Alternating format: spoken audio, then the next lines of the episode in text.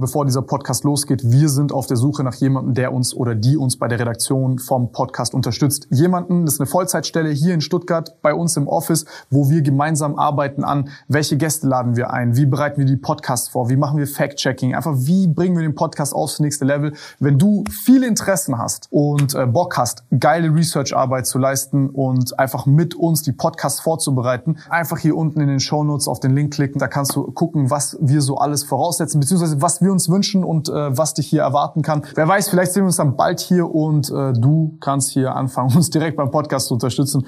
Deswegen einfach hier kurz Pause machen, auf den Link klicken, bewerben und wer weiß, vielleicht sehen wir uns bald. Bevor es losgeht, Freunde, ihr findet den Podcast auch als Video auf YouTube. Der Link ist unten in der Beschreibung.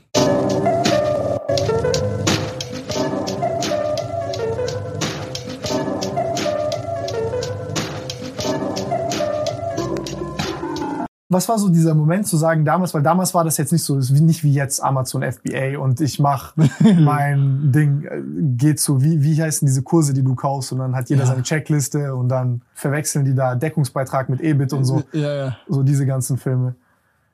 Also was, was, was ging da damals? Also äh, hast du, es war ja damals schon relativ selten, so einen Amazon-Shop zu machen. Voll, wir haben das halt gesehen in den USA und da war so, ey, wirklich, da war das halt schon riesig. Und so viele haben das gemacht. Und in Deutschland, wie du es gerade beschrieben hast, es gab mal eine Facebook-Gruppe, aber es gab noch nicht so einen YouTuber, der da in Deutschland drüber gesprochen hat. Und ey, erst habe ich gedacht, das ist halt wieder so ein online schnell reich werden Scheißdreck, komm in die WhatsApp-Gruppe. Ja. Aber als ich mich dann so damit auseinandergesetzt habe, mit so Amazon FBA und ich selber auch auf Amazon Sachen bestellt habe und dann so mal überlegt habe, reflektiert habe, war ich so, ey, ich glaube, das kann schon funktionieren. Ist irgendwie auch ein physisches Produkt, ist nicht ein digitales Produkt. Äh, und deswegen haben wir dann gestartet. Und als wir gestartet haben, gab es halt fast noch nichts, wie ich eben gesagt habe. Das kam dann aber in den Monaten danach immer mehr. Und jetzt ja todeshalb jeder spricht über FBA. Aber damals vor sieben Jahren war das noch eine winzige Bubble und jedem musstest du erklären, was das ist.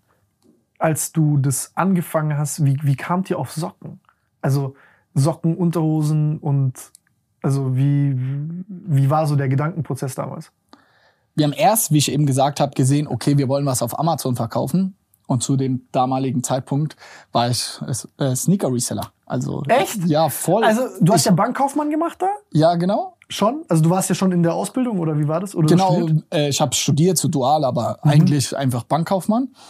Ey, ich habe 600 BWL? Euro. Äh, ja, BWL Finanzdienstleistung hieß das, also okay. auch so Versicherung, Immobilien und sowas, äh, habe ich alles studiert. Und ich habe halt im Studium, ich glaube, 650 Euro verdient. Oh. Äh, ich habe daheim gelebt, deswegen waren es irgendwie 650 Euro Taschengeld, ist jetzt nicht so wenig. Aber trotzdem, ich wollte irgendwie mehr machen. Äh, und dann habe ich angefangen so Sneaker Reselling. Ich weiß noch damals mit dem Yeezy Turtle Dove, der erste V1 Yeezy, äh, der rauskam, also der von den Low Varianten, den habe ich bei Miroslav Klose da, damals auf dem Foto gesehen mit meinem besten Kumpel, hab den gesehen, hab gedacht, was ist das für ein komischer Schuh? Und dann haben wir uns damit auseinandergesetzt und haben auch gesehen, in den USA ist es irgendwie schon so ein Ding. Und dann habe ich in Deutschland quasi Reselling angefangen. Da gab es ja kein StockX, gar nichts. Da gab es die ganzen Resale-Store noch nicht. Und dann habe ich äh, damals in Darmstadt vom Asphaltgold oft gecampt, gepennt, Schuhe gekauft und verkauft. Hab aber dann gemerkt, ey, die Leute, die richtig Cash machen, sind gar nicht die, die da übernachten, sondern die dann, wenn um 10 der Sneaker Store aufmacht, die kommen um 9.50 Uhr, haben Geld dabei und die Leute, die rauskommen, geben sie direkt irgendwie 100 Euro mehr, nehmen den Schuh und verkaufen den aber noch mal teurer weiter. Mhm. Weißt du, weil viele wollen ja einfach direkt so easy money machen. Mhm, mh, mh. Und als ich das gesehen habe, äh, zweimal, habe ich dann gesagt, okay, ey, ich habe keinen Bock mehr nachts da zu schlafen, sondern ich ich habe jetzt ein bisschen Geld zur Seite, auch vom Studium, 2.000, 3.000 Euro und ich mache jetzt eher, kauf andere Schuhe auf und verkaufe die weiter. Also Arbitragegeschäft habe ich gemacht. Ah, okay, dann hast du quasi gesagt, okay, der ist jetzt geil, den kaufe ich low ein und ich weiß, ja. ich habe einen Kunden für den, der den nochmal teurer weiter. Krass. Ja, und mein, sage ich mal, Business Case damals war eigentlich, auf eBay Kleinanzeigen bis heute gibt's ja ganz, ganz, ganz viele Fakes, aber es gibt halt auch ein paar Originale. Und ich war halt voll der Freak da drin, herauszufinden, welcher ist Original und welcher Fake. Und dann habe ich quasi die Originalen von eBay Kleinanzeigen aufgekauft und habe die dann auf Face in Facebook-Gruppen habe ich sie verkauft, weil da kannten die Leute mich, die wussten, ich bin legit. Äh, also Ah, dass er mit Trust noch mal mehr Genau. Geld Und dann konnte ich irgendwie bei eBay Kleinanzeigen habe ich 300 Euro eingekauft und in den Facebook-Gruppen 500, 550 weiterverkauft. Und so habe ich echt geiles Geld verdient. Wie viel Geld hast du gemacht damit? Ich würde sagen so zwischen 10 und 15k in einem Zeitraum von drei, drei Monaten so. Also es, Crazy. es lief richtig geil, aber dann habe ich zwei Anzeigen bekommen äh, Wieso? wegen so Dreiecksbetrug. Also ich hatte einen Schuh. Dreiecksbetrug? Ja, das muss man mal googeln. Das äh, Was ist Dreiecksbetrug? Ich habe einen Schuh, ich hatte den Schuh, das war eine Yeezy, das war so ein hoher, der war all black. Ich habe den viermal bekommen, tatsächlich direkt bei Adidas und habe den dann verkauft. Aber es war dann so, dass mir jemand geschrieben hat, ey, ich würde den abholen, aber ich gebe dir das Geld per PayPal. Habe ich gesagt, ja, okay, schick mir das per PayPal. Und dann hat er irgendwie zwei, drei Stunden später geklingelt, die Person, äh, persönlich abgeholt. Und ich war so, ey, das Geld ist ja schon da. So, easy. Der kommt, der persönlich da gewesen. Ich weiß es noch, meine Mom war auch da. Und habe ich ihm den Schuh übergeben, habe ich gedacht, ey, alles cool. So, am gleichen Abend wurde auf einmal von PayPal das Geld zurückgefordert. Oh, Und war ich- Käuferschutzmäßig. Genau, Käuferschutz. Dann habe ich gesagt, hey, der war doch heute da, äh, den abholen. Ja, haben Sie Beweise? Ich so, hä? Nee, der war da. Ja, äh, Käuferschutz äh, gilt aber nur, also von Verkäuferseite, wenn ich auch einen Versandbeleg habe. Und dann kam halt raus, dass sogar die Person, die gekommen ist, war gar nicht die Person, die mir auch das Geld per PayPal geschickt hatte, sondern nochmal eine dritte Person, deswegen Dreiecksbetrug. Weil die Person, die ähm, abgeholt hat, den Schuh, hat dann quasi zu dieser dritten Person gesagt, hey, hör zu, äh, ich verkaufe dir einen Schuh, schick das Geld bitte zu mir. Also ist ein bisschen kompliziert. Ah, und dann hat der eine dich angezeigt, weil Genau. der andere ihn abgezockt hat. Genau. Holy shit, Alter. Und dann war es ganz beschissen, ist es gelaufen. Es ist mir zweimal innerhalb so von fünf, sechs Wochen äh, passiert gewesen, aber das zweite Mal war eine geringere Summe. D- exakt dasselbe. Ja, sehr, sehr ähnlich. Ey, ich habe mich super über mich geärgert. Ich so, wie kann mir das zweimal passieren? Und das Problem war, ich habe über ein Jahr später habe ich dann die Anzeige bekommen, weil bis das durch ist und so. Und dann äh, stand ich vor Gericht für den ersten Fall und dann wurde ich äh, nur so Sozialstunden und sowas. Aber beim zweiten Mal äh, wurde ich richtig gefickt mit Geldstrafe und allem, weil sie gesagt haben, ey, Zweites Mal. zweites Mal, langsam glauben wir die, die Geschichte nicht mehr. Und ich hatte ja keine Belege, dass die Person wirklich da war. Weil das Gericht hat dann so gesagt, so, ja, Johannes, du kannst ja auch einfach nur sagen, dass jemand dir den bei dir daheim abgeholt hat. Und deswegen war ich da, habe ich dann auch mit dem Reselling auch komplett aufgehört, weil ich gesagt habe, fuck, jetzt habe ich Anzeigen und so. Äh, ich habe ein bisschen Paranoia gehabt als Banker, so mit Führungszeugnis und so. Äh, Hat's, stand da was drin dann? ich glaube, ich weiß nicht, bestimmt ein paar Polizisten hier, die könnten mal reingucken. Ich glaube, eine, ein, eine Sache äh, stand drin, weil vor zwei, drei Jahren, als ich in eine Wohnung eingezogen bin, hat dann mein Vermieter gesagt, weil der irgendwie auch äh, Polizist war, hat gesagt, ah, was war denn da damals los? Äh, daher, ja, ist es schon im Führungszeugnis gewesen. Das war der Grund, warum ich dann mit dem Reselling, obwohl es finanziell super lukrativ war, ähm, ja, auch aufgehört hat, habe. Und das war Dürfen auch, die da einfach reingucken? ey, ich also so weiß ein es nicht. Polizist so aus, weil du Mieter bist bei ihm? Ich weiß es nicht. Ich will ihn jetzt auch nicht äh, da irgendwie äh, bloßstellen. Aber auf jeden Fall kam der ein oder andere Spruch, wo ich wusste, okay, der muss da irgendwas gesehen haben. Krass.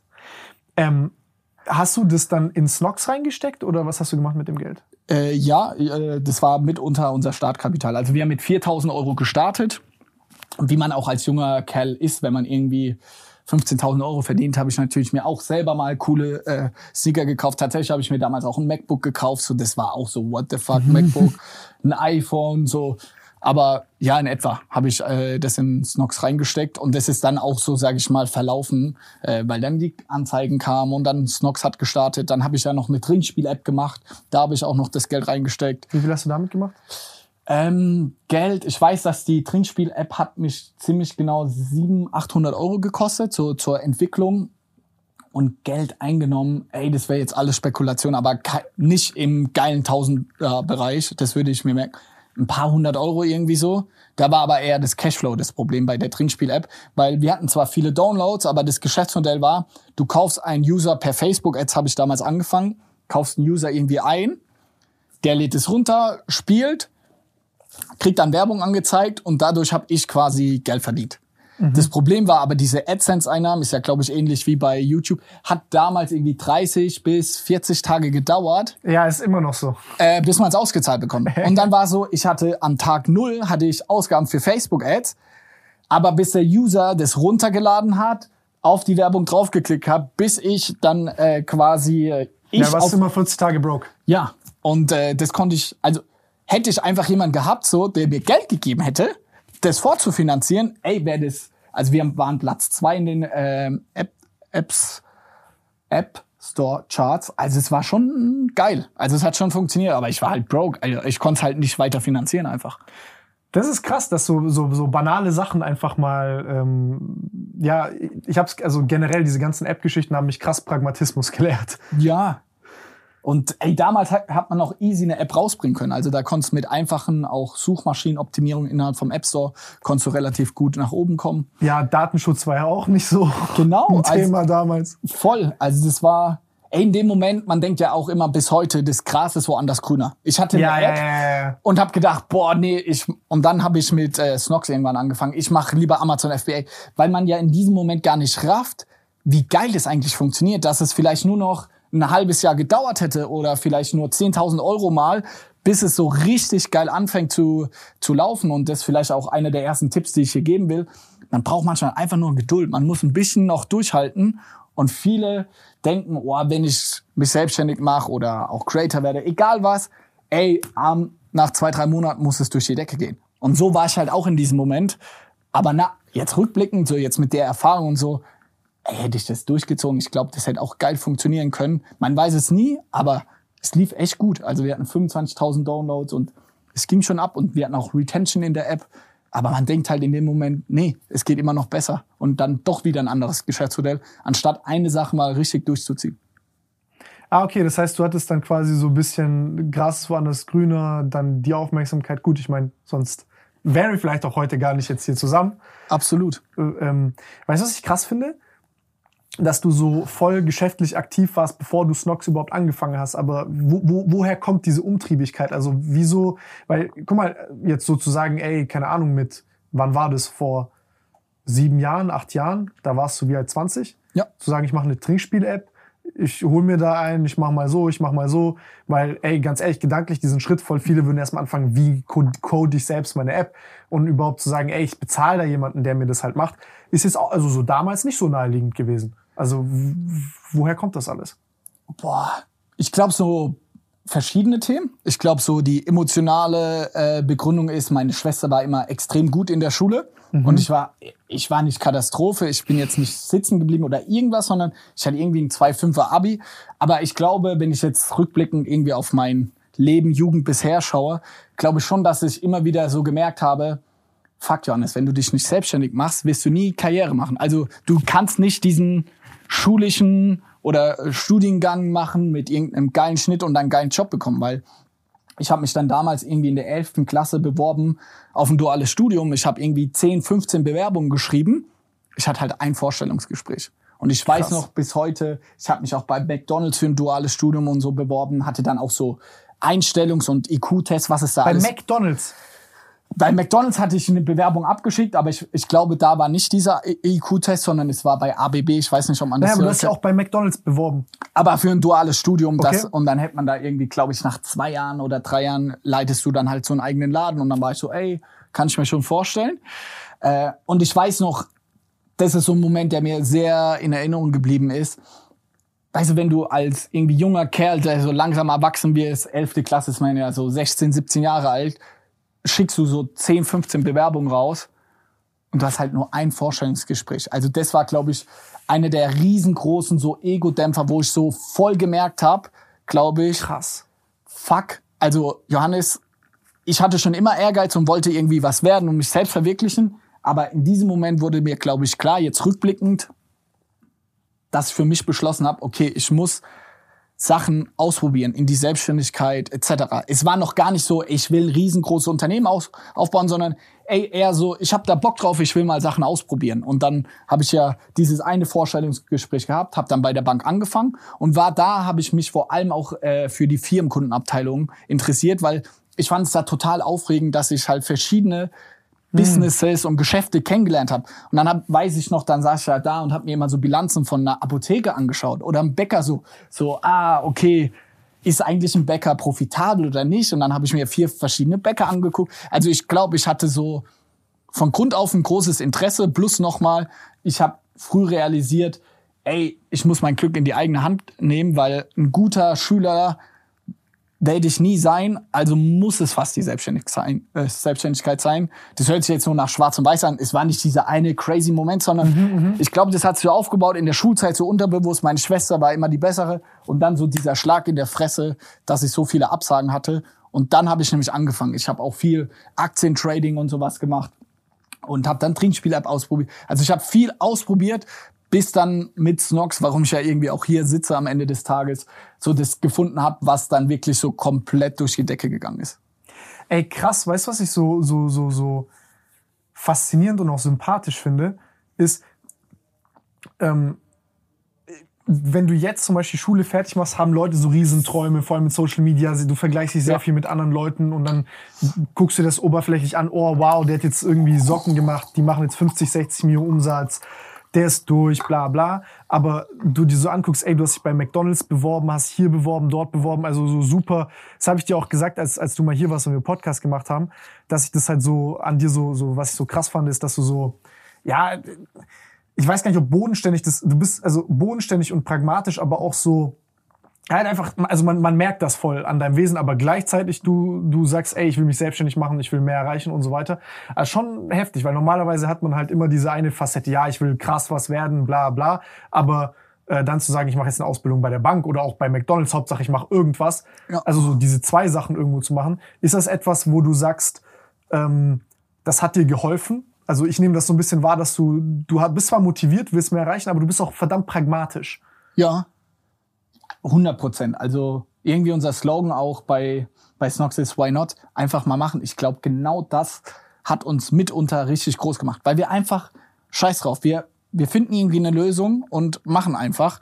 Und ich glaube, pragmatisch zu sein und aber irgendwie auf der anderen Seite auch realist zu sein, weil manchmal, ja, man muss halt irgendwie auch realistisch so, was ist möglich, was nicht möglich. Ich weiß auch, dass wir mit Snox nie einen IPO machen werden, aber trotzdem können wir das Ding. Warum nicht? Ähm, ich glaube nicht, also ich glaube nicht, dass Snox irgendwie um anders angefangen. In Deutschland, um ein IPO zu machen, um an die Börse zu gehen, musst du, sage ich mal, 500 Millionen bis eher eine Milliarde Euro Umsatz zu machen. Und das mit Snox Sind es so Vorgaben? Äh, ja und nein. Ähm, einfach als Benchmark, weil äh, es super, super teuer ist, diese ganze, sage ich mal, erstmal IPO mm, initial verstehe. zu machen, aber auch die Verwaltungskosten. Du brauchst eine Abteilung aus 30 Leuten zum Beispiel, die. Das ganz andere Buchhaltungspflichten und, und denen genau. gerecht zu werden, lohnt sich das quasi mit weniger Umsatz nicht. Genau, also international, zum Beispiel in Schweden, glaube ich, gibt's eine Börse, da sind auch viele schon mit 50 bis 100 Millionen an der Börse. Aber in Deutschland, es gibt fast kein Unternehmen, also E-Commerce-Unternehmen, Handelsunternehmen, das jetzt deutlich unter 200, 300 Millionen Euro Umsatz macht und an der Börse ist, weil es steht nicht im Verhältnis. Es gibt immer Ausnahmen, aber so grob gesagt. Und dass Nox mal zwischen 500 Millionen und eine Milliarde Umsatz macht, sagt niemals nie, aber wie ich eben gesagt habe, realistisch. Fuck, also da müssten wir in jedem Land irgendwie fast Marktführer mit Socken sein. Also echt? Ja, also wir sind gerade online wenn man den statistischen äh, Vertrauen schenken mag, sind wir mitunter online Marktführer. Also die meistverkauften Socken auf Amazon, unser Webseiten-Traffic ist höher als bei Falke und so weiter.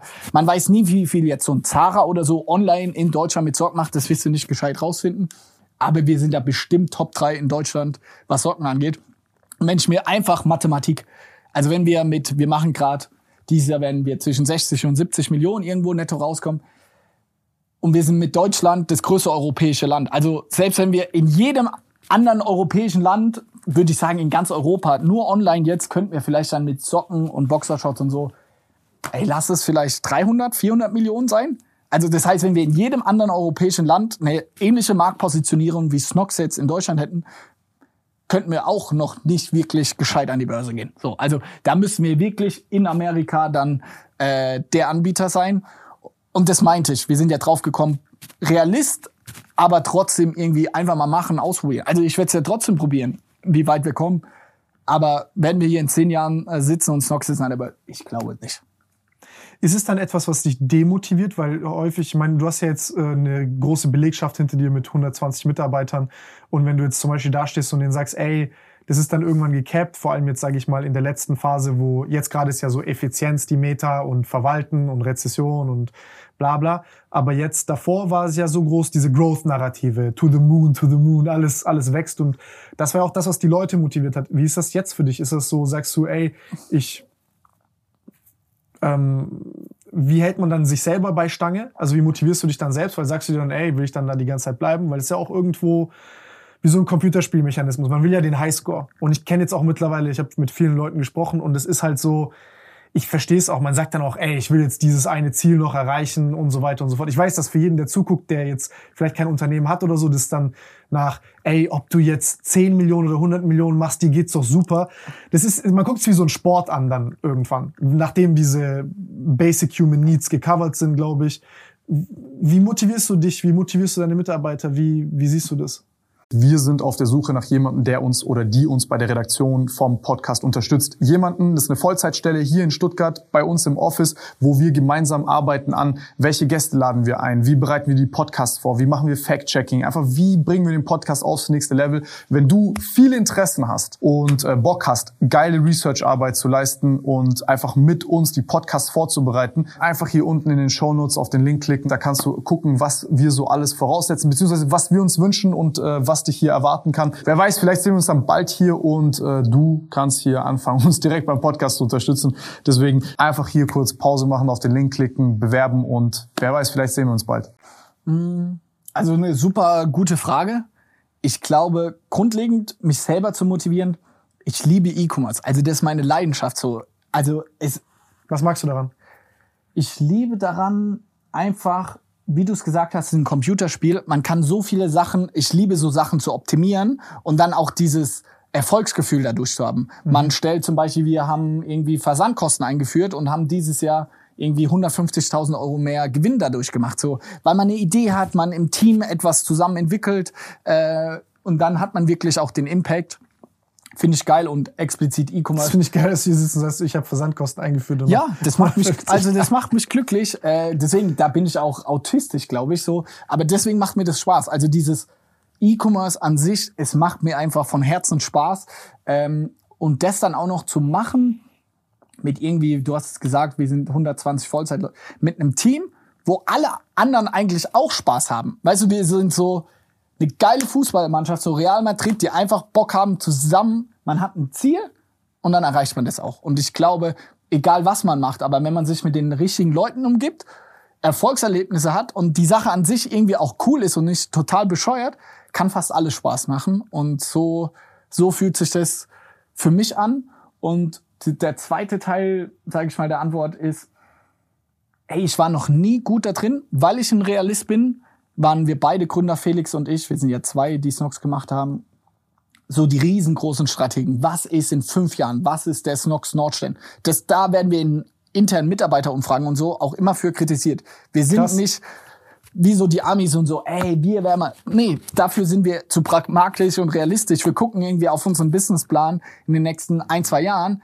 Ey, aber alles, was in drei Jahren ist, ist doch eh nur gewürfelt und bla bla. so, äh, so ticken wir. Was Mhm, Vor auch allem heutzutage. ja, voll. Aber das äh, kann auch super, super schlecht sein. Also deswegen, alles hat ja auch eine Kehrseite. Wenn du Pragmatismus bist, bist du nicht der super crazy Visionär. Nee, ich muss sagen, also ich finde das, ich finde, also ich finde das inspirierend an dir, weil das ist, du bist irgendwie so ein positiver, pragmatischer Typ. Ähm, Bist du so ein Visionär? Bist du so jemand? äh, Stehst du vor bei euch im Team und sagst, ey, die Supervision von Ola Kala ist in fünf Jahren Weltherrschaft? Nee, aber, aber weil, weil ich, ich glaube, das hat ein bisschen was mit Erwachsenwerden zu tun. So, also äh, ich finde, ich, ich finde, ich finde, Pragma also was mir an Pragmatismus gefällt, ist, du konzentrierst dich auf deinen Job. Weil sonst, du redest einfach. Also so, okay, was, genauso wie du sagst, was ist in drei Jahren, das ist gewürfelt und also lass uns doch jetzt, also einfach wie wenn du meditierst oder so. Wir konzentrieren uns auf das, was jetzt vor uns ist und das können wir beeinflussen und das machen wir so gut wie wir können. Und das wird unsere Zukunft modellieren. Ja. So. Und dann ergeben sich Optionen, wo Ja. du halt handeln kannst. Aber jetzt so dieses, ich, ich glaube, das ist auch sehr stark, also wenn du jetzt irgendwie, keine Ahnung, so Elon Musk-mäßig visionär bist, ich glaube, da brauchst du auch einfach die Pockets für, damit du auch das, was du sagst, backen kannst. Ja. Weil viele Leute gucken sich, glaube ich, auch manchmal so die falschen Sachen ab von anderen Unternehmern, weil die vergleichen dann, das ist so ein bisschen wie, äh, du vergleichst einen Elon Musk, der Tesla macht, aber irgendwie halt hundertfache, also Mio Exits hatte, der, der hat andere Pockets. Also der, der kann sowas angehen. Ja. Und dann kannst du halt, also ich glaube, dieses ganze visionäre Ding, das musst du dir durch ganz viel Pragmatismus erstmal erarbeiten. Ja. Damit du den Luxus hast, so zu reden. Und ich glaube, dass das ähm, vielleicht jetzt bei mir, wenn ich selbst reflektiert bin, äh, als ich jünger war und man ein bisschen mehr Zinsrückenwind hatte mit Nullzins äh, äh, Frenzy, wie sich dann auch Leute verhalten, dass dann alle, alle so in diese sehr stark reingefallen sind auf diese Visionärsachen. Die haben sich das auch selbst geglaubt, Ja. weil ähm, irgendwie alles geklappt hat. So, also du hast, ich glaube, das hast du ja selber mitbekommen. Und jeder von uns hat da profitiert von. Ja, das ist meine, also deswegen, ich, ich denke, also ich denke jetzt vor allem im heutigen Umfeld so darwinistisch betrachtet ist Pragmatismus auf jeden Fall sehr, sehr gut. Ja, glaube ich. Also, ich glaube, die letzten Jahre war, ey, wenn du ein geiler Visionär warst, konntest du bei Investoren wahnsinnig viel Weil Geld Geld einsammeln. war, genau. So geil. Aber jetzt stimme ich ja voll zu. Jetzt ist gerade eher eine Zeit von einem Pragmatisten, sagt man das so? Pragmatiker? Pragmatiker? Ich weiß es nicht. Ja, ja, aber ja, es muss nicht, ja, ja, scheiß drauf. Du bist auf jeden Fall ein guter Pragmatiker. ähm, aber du warst auch davor schon. Das, das ist halt das Ding. Du warst auch in der Zeit, wo alle, äh, das fand ich so faszinierend, als ich kennengelernt habe. Ich habe dich ja kennengelernt, als noch richtig Niedrigzinsphase war. Und da warst du auch Pragmatiker. Also schlau. Ähm, da, da standst du zu dir. Ähm, wie, jetzt gibt es so zwei, zwei Abzweigungen, die wir im Gespräch gehen können. Die erste ist, über deine Vergangenheit zu sprechen, wie das alles passiert ist und so, was ich spannend finde.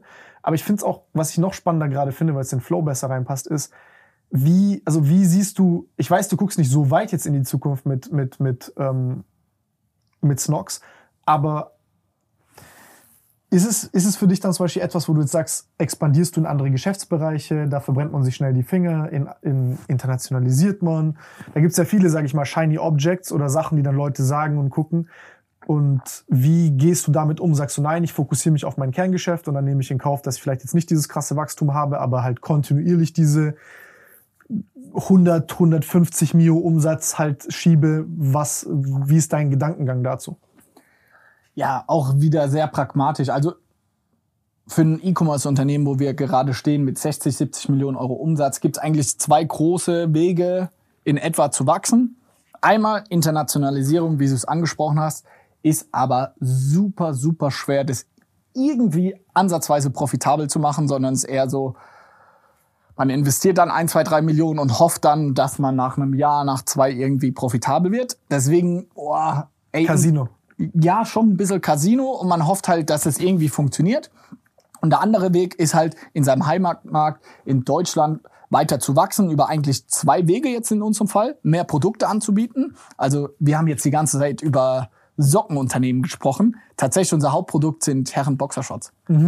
Ähm, und zum Beispiel auch mit Damenunterwäsche macht über 20 Prozent von unserem Umsatz aus. Also in der Wahrnehmung, ja, Snox bin ich voll bei dir, voll das Sockenunternehmen, aber umsatztechnisch gar nicht mehr so. Also ist halt eine Kategorie von vielen. Deswegen, wenn wir es jetzt da schaffen, äh, Sport machen wir tatsächlich auch viel. Also Leggings zum Beispiel ist äh, super wichtig oder so auch für Herren eine kurze Sporthose verkaufen wir auch echt viel.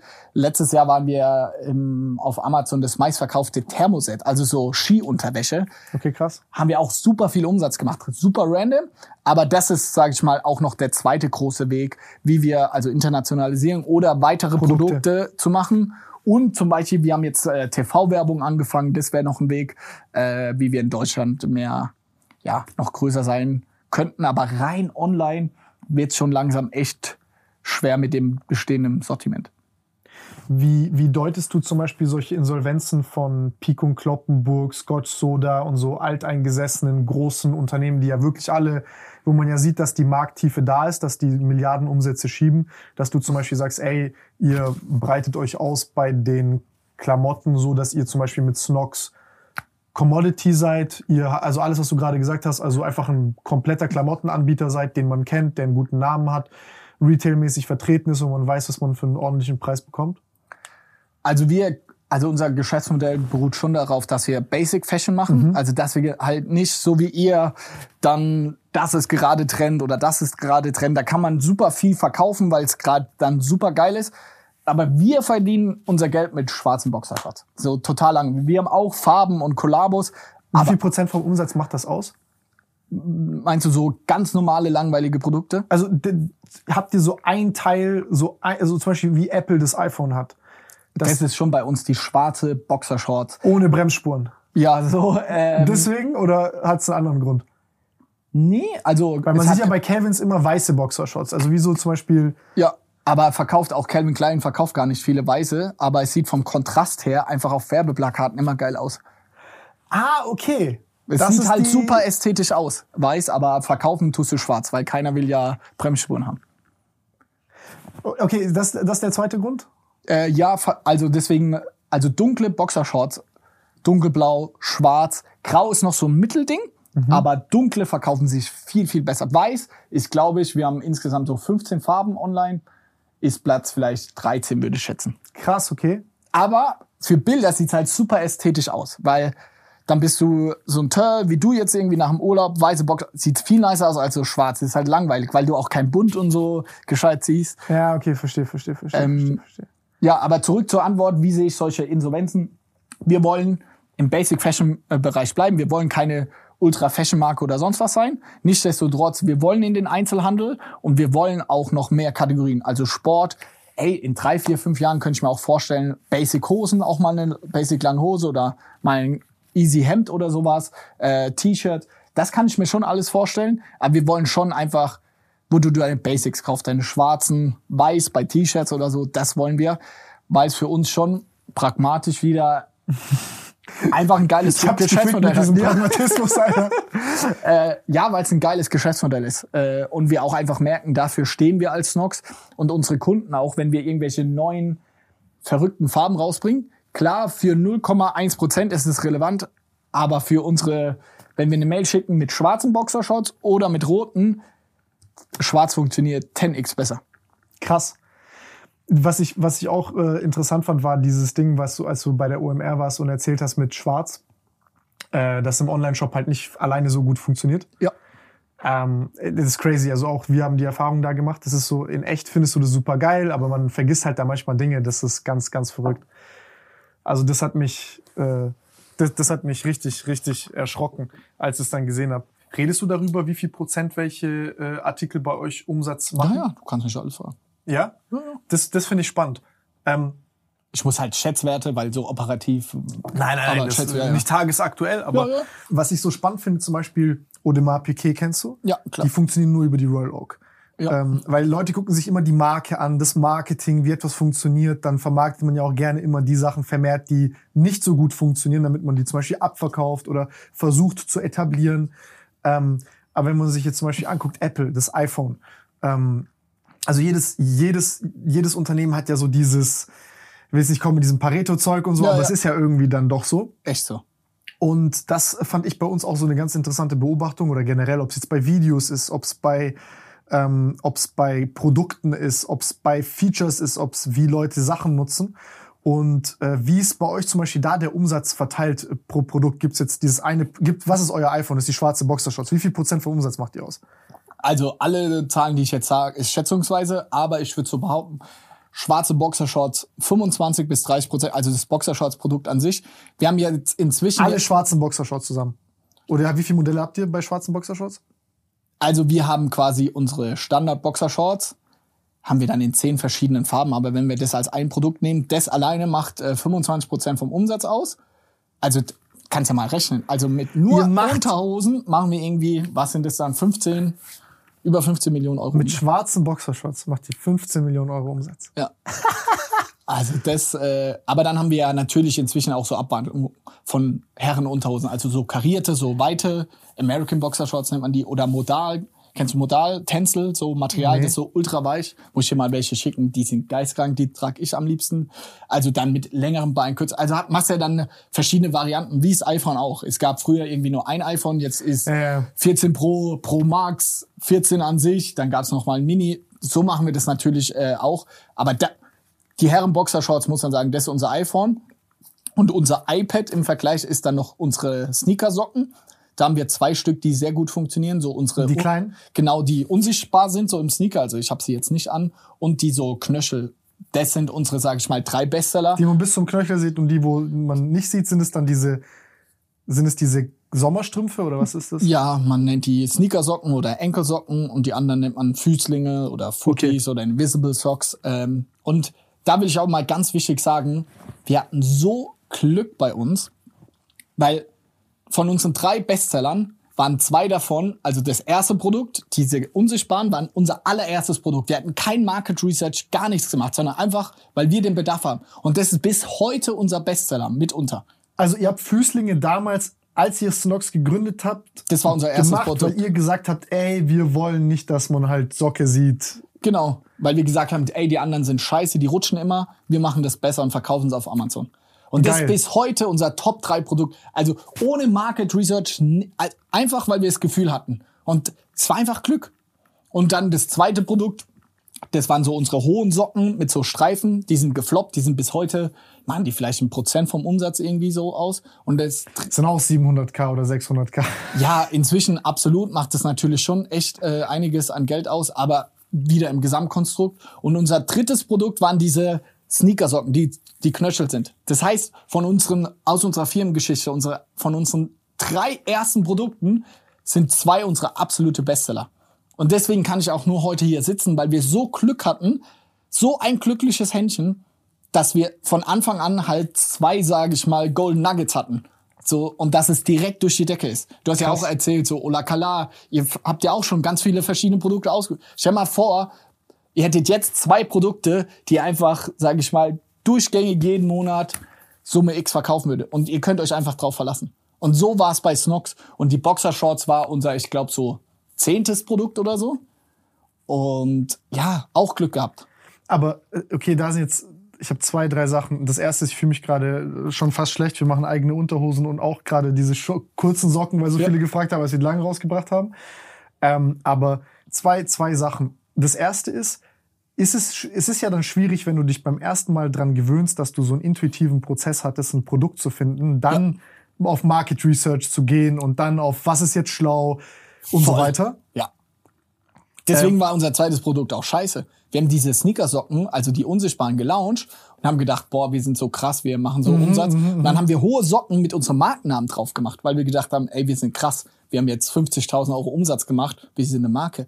Ja, ein Scheiß, dieser mit, wo unser Name drauf stand, will bis heute keiner kaufen. Mhm.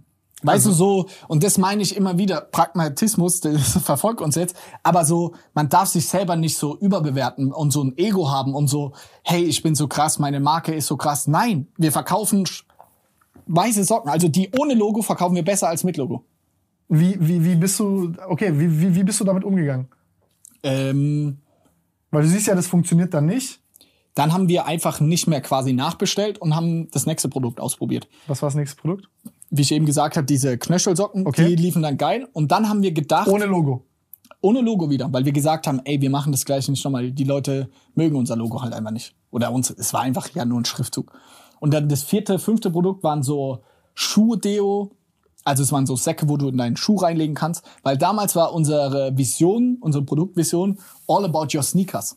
Weil ich ja aus dem Reselling kam, wollten Okay. wir alles rund um den Fuß an sich anbieten. Deswegen hatten wir Socken und dann hatten wir gedacht, wir haben Schnürsenkel rausgebracht, so hässliche mit so Zippern und so, Schuhspanner rausgebracht, Schuhlöffel. Alles Katastrophe. Nichts hat funktioniert. Das ist auch wieder zu dem Visionsding vorhin, weil das ist gerade dieses äh, von eurem iPhone oder Apple Ja. Umsatzding zu äh, Snox, was all about shoes ist. Was ich so interessant finde, ist ja dort auch wieder dieses Ding, okay, wie veränderst du deine Vision? Und ich glaube, auf diesem Prozess sind sehr viele Leute so ähm, Prinzi prinzipienreiterisch und sagen, nein, ich habe das angefangen, weil das Ja. ist jetzt so und äh, der Kunde ist dumm und ich weiß es besser und die sehen es alle nur nicht. Nein, Bro, du siehst es nicht. 100 Prozent. Und ich glaube, dass das echt so teilweise 80 Prozent der Gründe ist, wieso die meisten, ich nenne es mal wie Kindheitssterblichkeit von Unternehmen ist, Ja. dass sie halt das, dass, dass, dass sie, ja, Absolut. dass sie das nicht checken. Und deswegen haben wir die Produkte vier bis zehn quasi, die rauskamen, alle rausgeschmissen, gecancelt. Und das zehnte Produkt, und das waren dann unsere Boxershorts, da haben wir nämlich gesagt, fuck ey, diese ganze All About Your Sneaker Vision funktioniert gar nicht. Lass uns doch wenigstens eine Sache noch im Fashion-Bereich, so Basics nochmal ausprobieren. Hattet ihr da Probleme? Wie, also was war die Stimmung bei euch, bevor ihr diese Boxershorts gemacht habt? Weil du sagst gerade, was Produkt von vier bis zehn lief nicht. Ja, das war schon Pain, weil wir haben mit 4.000 Euro gestartet, wir hatten keinen Investor, dann haben wir 50.000 Euro Kredit aufgenommen Für Ware? für Ware und haben privat dafür gebürgt. Oh. Und das war ja während dem Studium und wir hatten 600 Euro verdient. Und das heißt, die Produkte, die dann irgendwie alle rauskamen, haben wir alle über den Kredit finanziert. Also wir haben ja quasi Wetten auf neue Produkte über einen Kredit, wo ich die privat alle verhafte. nicht laufen. Ja, und das war schon so, boah. Aber muss auch sagen, das hat uns halt so Feuer unter Hintern gemacht. Ich glaube, ich habe selten so viel gelernt über den Amazon-Algorithmus wie in dieser Zeit. Weil Produkte, die nicht funktionieren, weil das Produkt nicht, nicht funktioniert hat, habe du hast alles versucht, algorithmisch zu Genau, dribbeln. so irgendwie muss ich diese, ich weiß noch, diese Schuhspanner und diese Schuhlöffel, der war so zum Ausziehen. Ich habe alles versucht, neue Bilder gemacht, neue Ki alles. Hat nichts gebracht, aber Nein. trotzdem gelernt. Ja, und dann hatten wir zum Glück noch diese eine, sage ich mal, Wette mit unseren Boxershorts. Ey, das ist krass, was du gerade gesagt hast, ne? Also ich weiß nicht, ob es dir aufgefallen ist. Das, äh, das ist ein heftiger Satz gewesen. Mit diesem, dass du halt Sachen ausprobiert hast, obwohl es nichts gebracht hat und Ja. dann das Wissen halt woanders anzuwenden zu können. Und deswegen, weil wir halt auch, also wir hatten keinen Plan B. Wir, unser Plan B war, wir sind Privatinsolvenz. Weißt du, deswegen, ich war, Kein Plan B. nee, ich war Tag und Nacht da gehockt und habe geguckt, was kann ich auf Amazon machen, dass dieses Schuhspanner irgendwie auf diese erste Seite kommen und irgendwas geht, weil da ist unser Kapital gebunden. Und weil wir keine Investoren hatten, weißt du, wir mussten pragmatisch sein, wir mussten durchziehen, wir mussten Lösungen finden, weil wir gesagt, hätte es nicht geklappt, wäre ich komplett am Arsch gewesen. Hey, it's Kaylee Cuoco for Priceline. Ready to go to your happy place for a happy price? Well, why didn't you say so? Just download the Priceline app right now and save up to 60% on hotels. So, whether it's Cousin Kevin's Kazoo concert in Kansas City, go Kevin, or Becky's Bachelorette Bash in Bermuda, you never have to miss a trip ever again. So, download the Priceline app today. Your savings are waiting. Go to your happy place for a happy price. Go to your happy price, Priceline. Und dadurch, glaube ich, hat es dann auch irgendwann auch funktioniert, als die Boxershorts online gingen. Ich weiß es noch genau.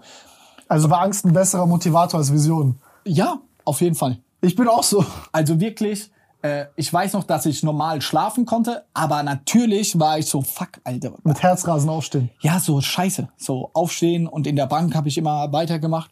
Und am ersten Tag, als wir die Boxershorts gelauncht haben, haben wir am ersten Tag 25 Einheiten verkauft.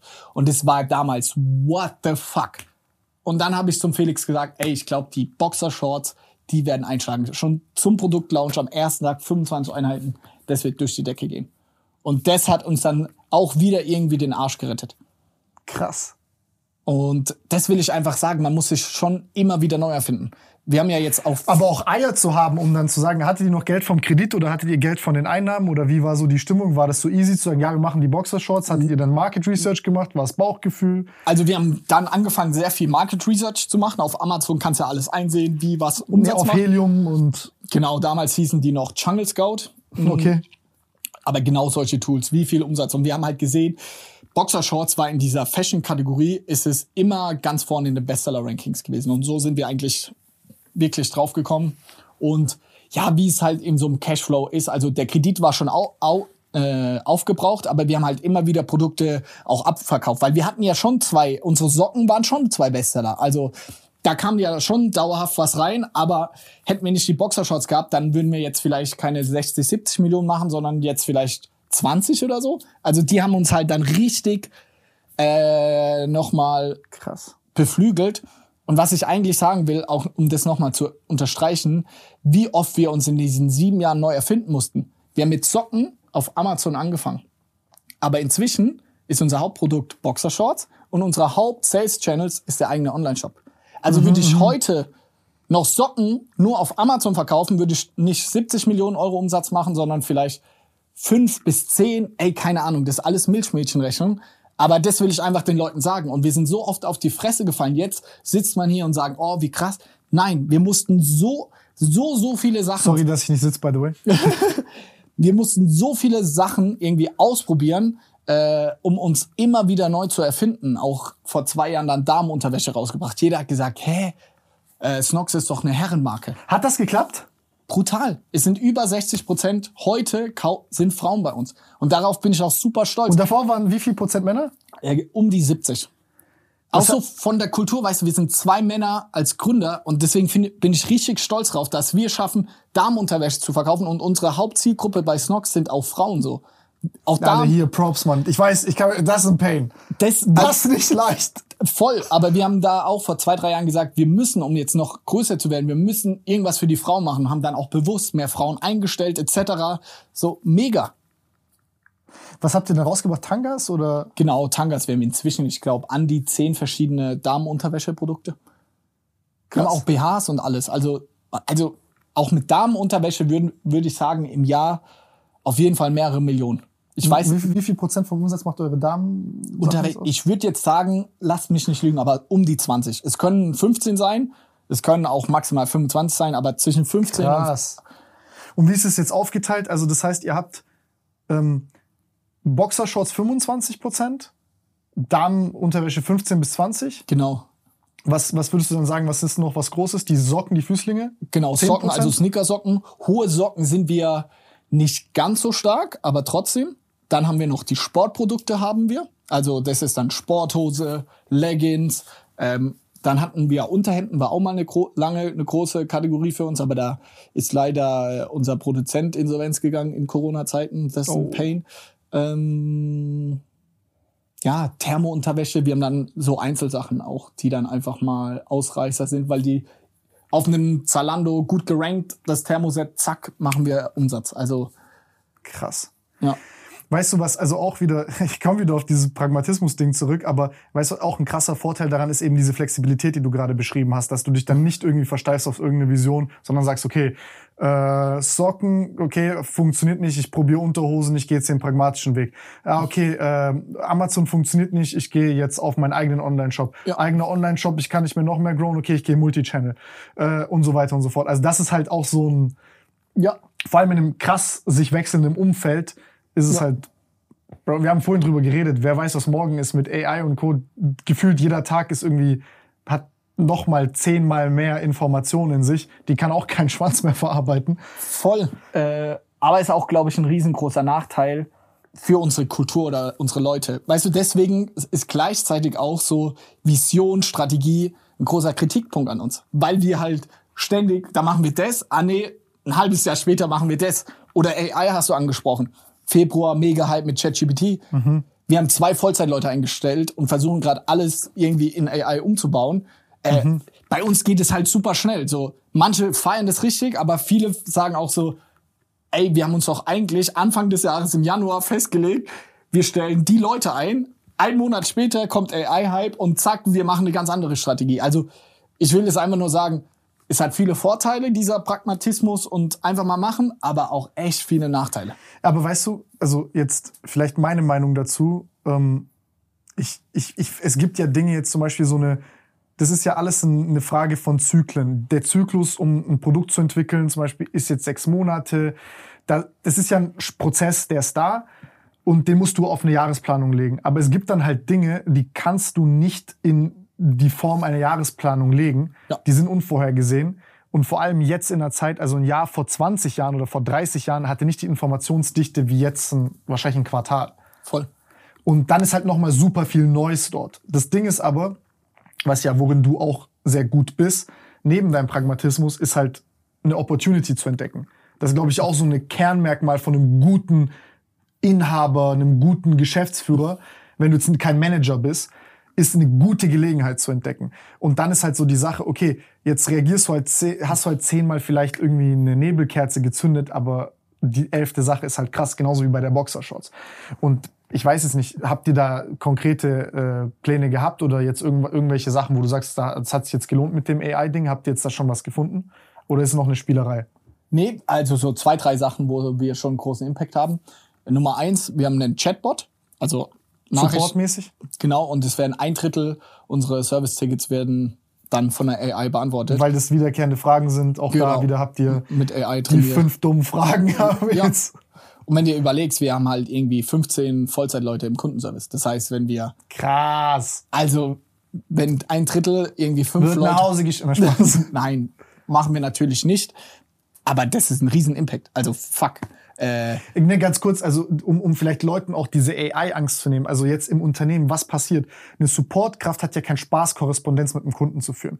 Was ja viel cooler ist für eine Supportkraft später, ist wie ein Datenanalyst zu arbeiten. Das heißt, ey, hier ist das Stimmungsbild von unseren Bestandskunden. Darüber beschweren die sich, um dann den Loop zu schließen mit der Produktentwicklung, mit dem Marketing. Ey, das ist gut angekommen, das ist scheiße angekommen, weil sonst sind das ja auch Datensätze, die liegen bleiben und diese Kommunikation, die kommt dann vom Kunden ins Unternehmen, aber dann sind es im Endeffekt, sage ich mal so, das Mindeste, was du machen musst, ist dir die Retourenquote angucken, aber das ist es. Also Ja. das war's. Aber so kannst du wirklich einen Workflow schaffen, dass du im, also wenn du jetzt, wenn, sag ich mal, wenn du jetzt ein Idiot, ich nenne es mal Idiot, bist ein kleinkarierter, dann feuerst du die und lässt jetzt ChatGPT den Support machen.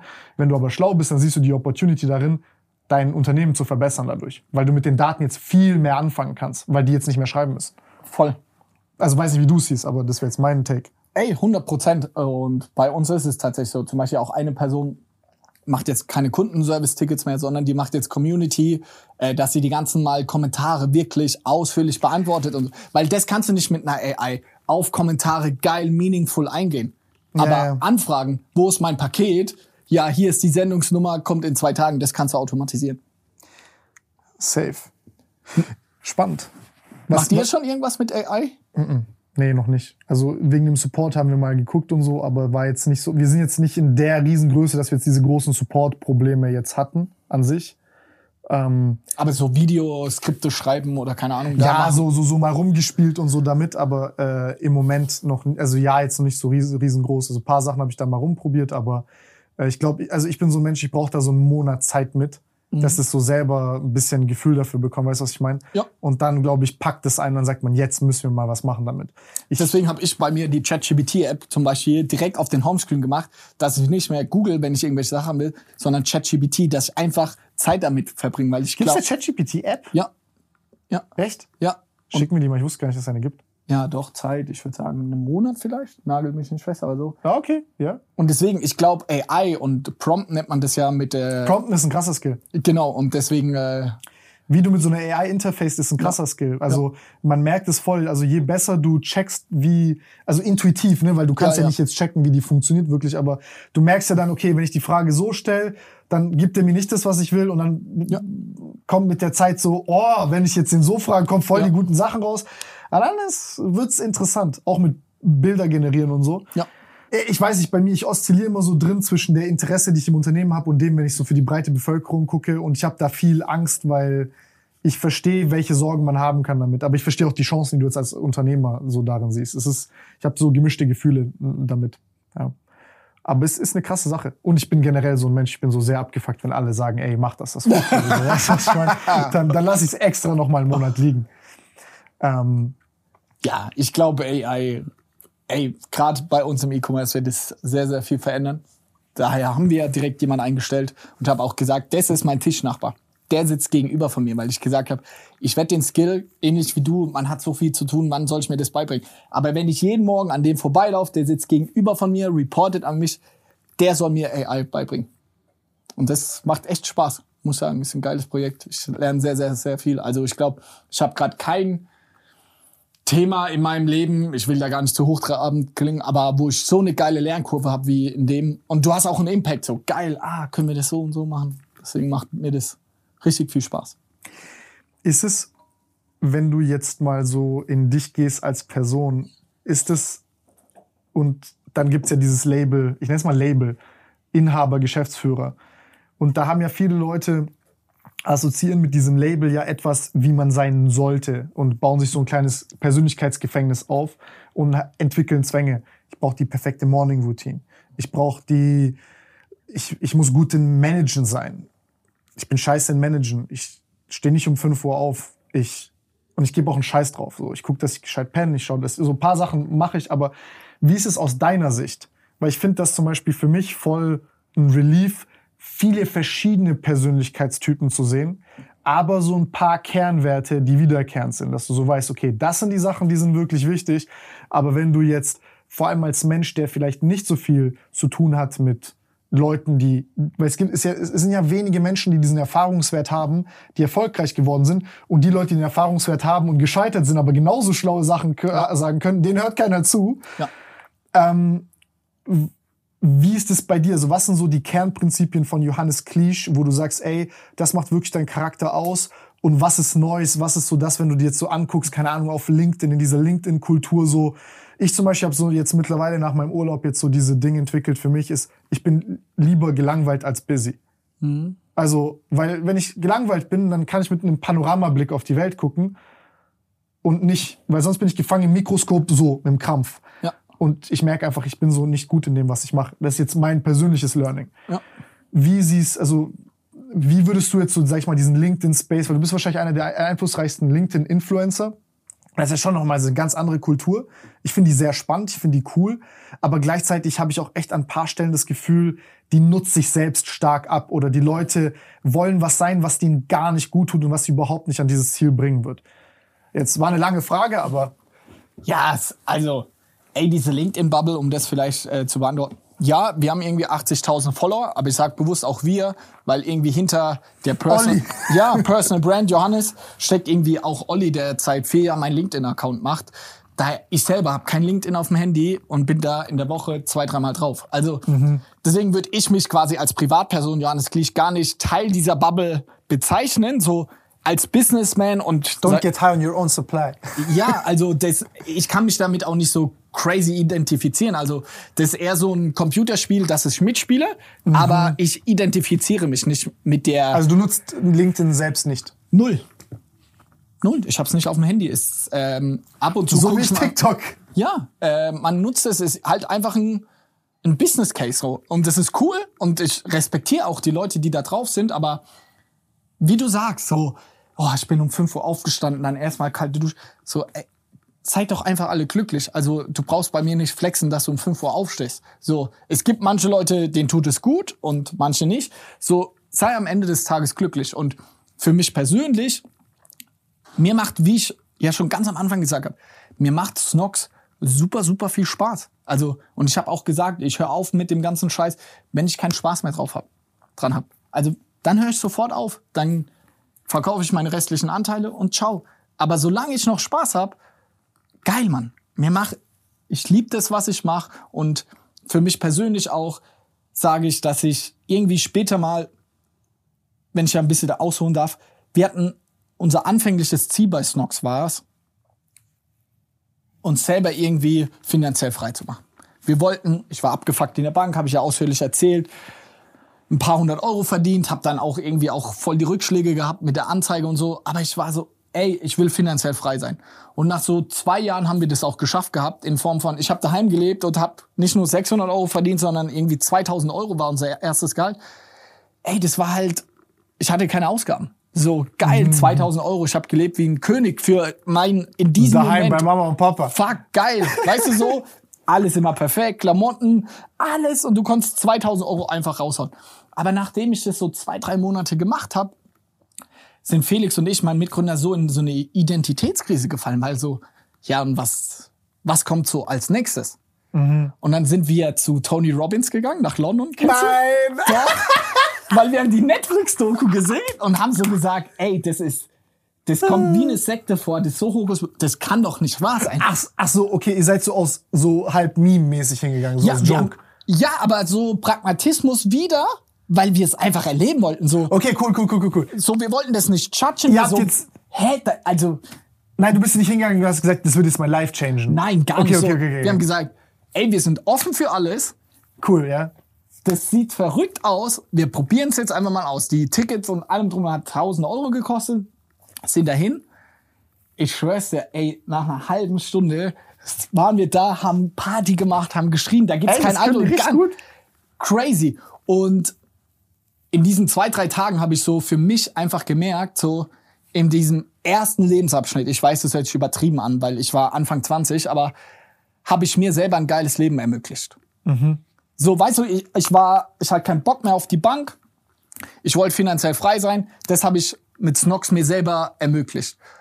Und ich habe ab diesem Zeitpunkt gemerkt, dass jetzt in der zweiten beruflichen Hälfte so, das Kapitel in den letzten Jahren, geht's für mich vor allem darum, anderen ein geiles Leben zu ermöglichen. Weil ich glaube, ich, wie wir es auch schon gesagt haben, ich habe irgendwas in mir gehabt, auch schon in meiner Jugend, Ja, fühle ich. so ein so ein Gespür für Business zu haben. Ich hatte irgendwie ein Gespür, eine App kann funktionieren oder mit Sneakern. Irgendwie, ich habe so einen Blick. Für mich ist es selbstverständlich, aber andere sagen so, ah geil, cool. So und das meine ich gar nicht arrogant oder eingebildet, aber ich sehe so meine Rolle als Businessman irgendwie so, ey, ich will, solange ich Bock drauf hab, so vielen Leuten wie möglich irgendwie ein geiles Leben ermöglichen. Und deswegen ist auch die Motivation für diese Personal Brand und auf LinkedIn. Gar nicht, weil ich Teil dieser Bubble sein will, sondern ey, ich will einfach damit wirklich einen Impact haben. Gute Infos geben, helfen. Genau, so, weil Leute sagen, ey, geil, Johannes, dank dir konnte ich irgendwie meinen Umsatz um 20, 30 Prozent steigern durch deinen Tipp und deswegen habe ich zwei neue Leute eingestellt, so, geil, so, das will ich so. So wie ich Fitness-Tipps gegeben habe, gibst du Tipps für, okay, wie machst du dein E-Com Genau, noch besser? weil ich habe auch gepumpt, aber da hatte ich keinen krassen Skill dran. Und deswegen, wenn du in irgendwas richtig gut drin bist, dann entwickelst du ja eine Leidenschaft dafür, dann kannst du andere inspirieren und dann hast du noch mehr Spaß daran. Und das ist, so ist es für mich im E-Commerce und deswegen will ich das auch weitermachen, weil ich sehe, ich habe einen Impact irgendwie auf die Welt, nicht auf die ganze Welt, aber auf die. Ey, Bro, voll safe. Ich verstehe, was du meinst. Allein, wenn ich jetzt mit dir spreche, du hast ja auch schon einen krassen Impact auf mein Life, so. Also, äh, ich, Digga, mach das nicht klein. Ich, ich fühle voll, was du sagst.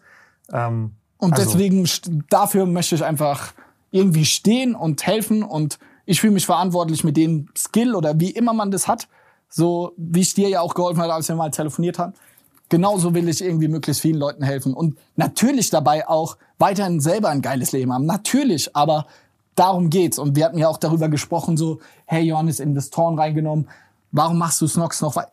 Ey, ich habe den 120 Leuten versprochen, dass ich mit ihnen zusammen Snox groß mache und für sie da bin. Und ich werde die nicht hängen lassen.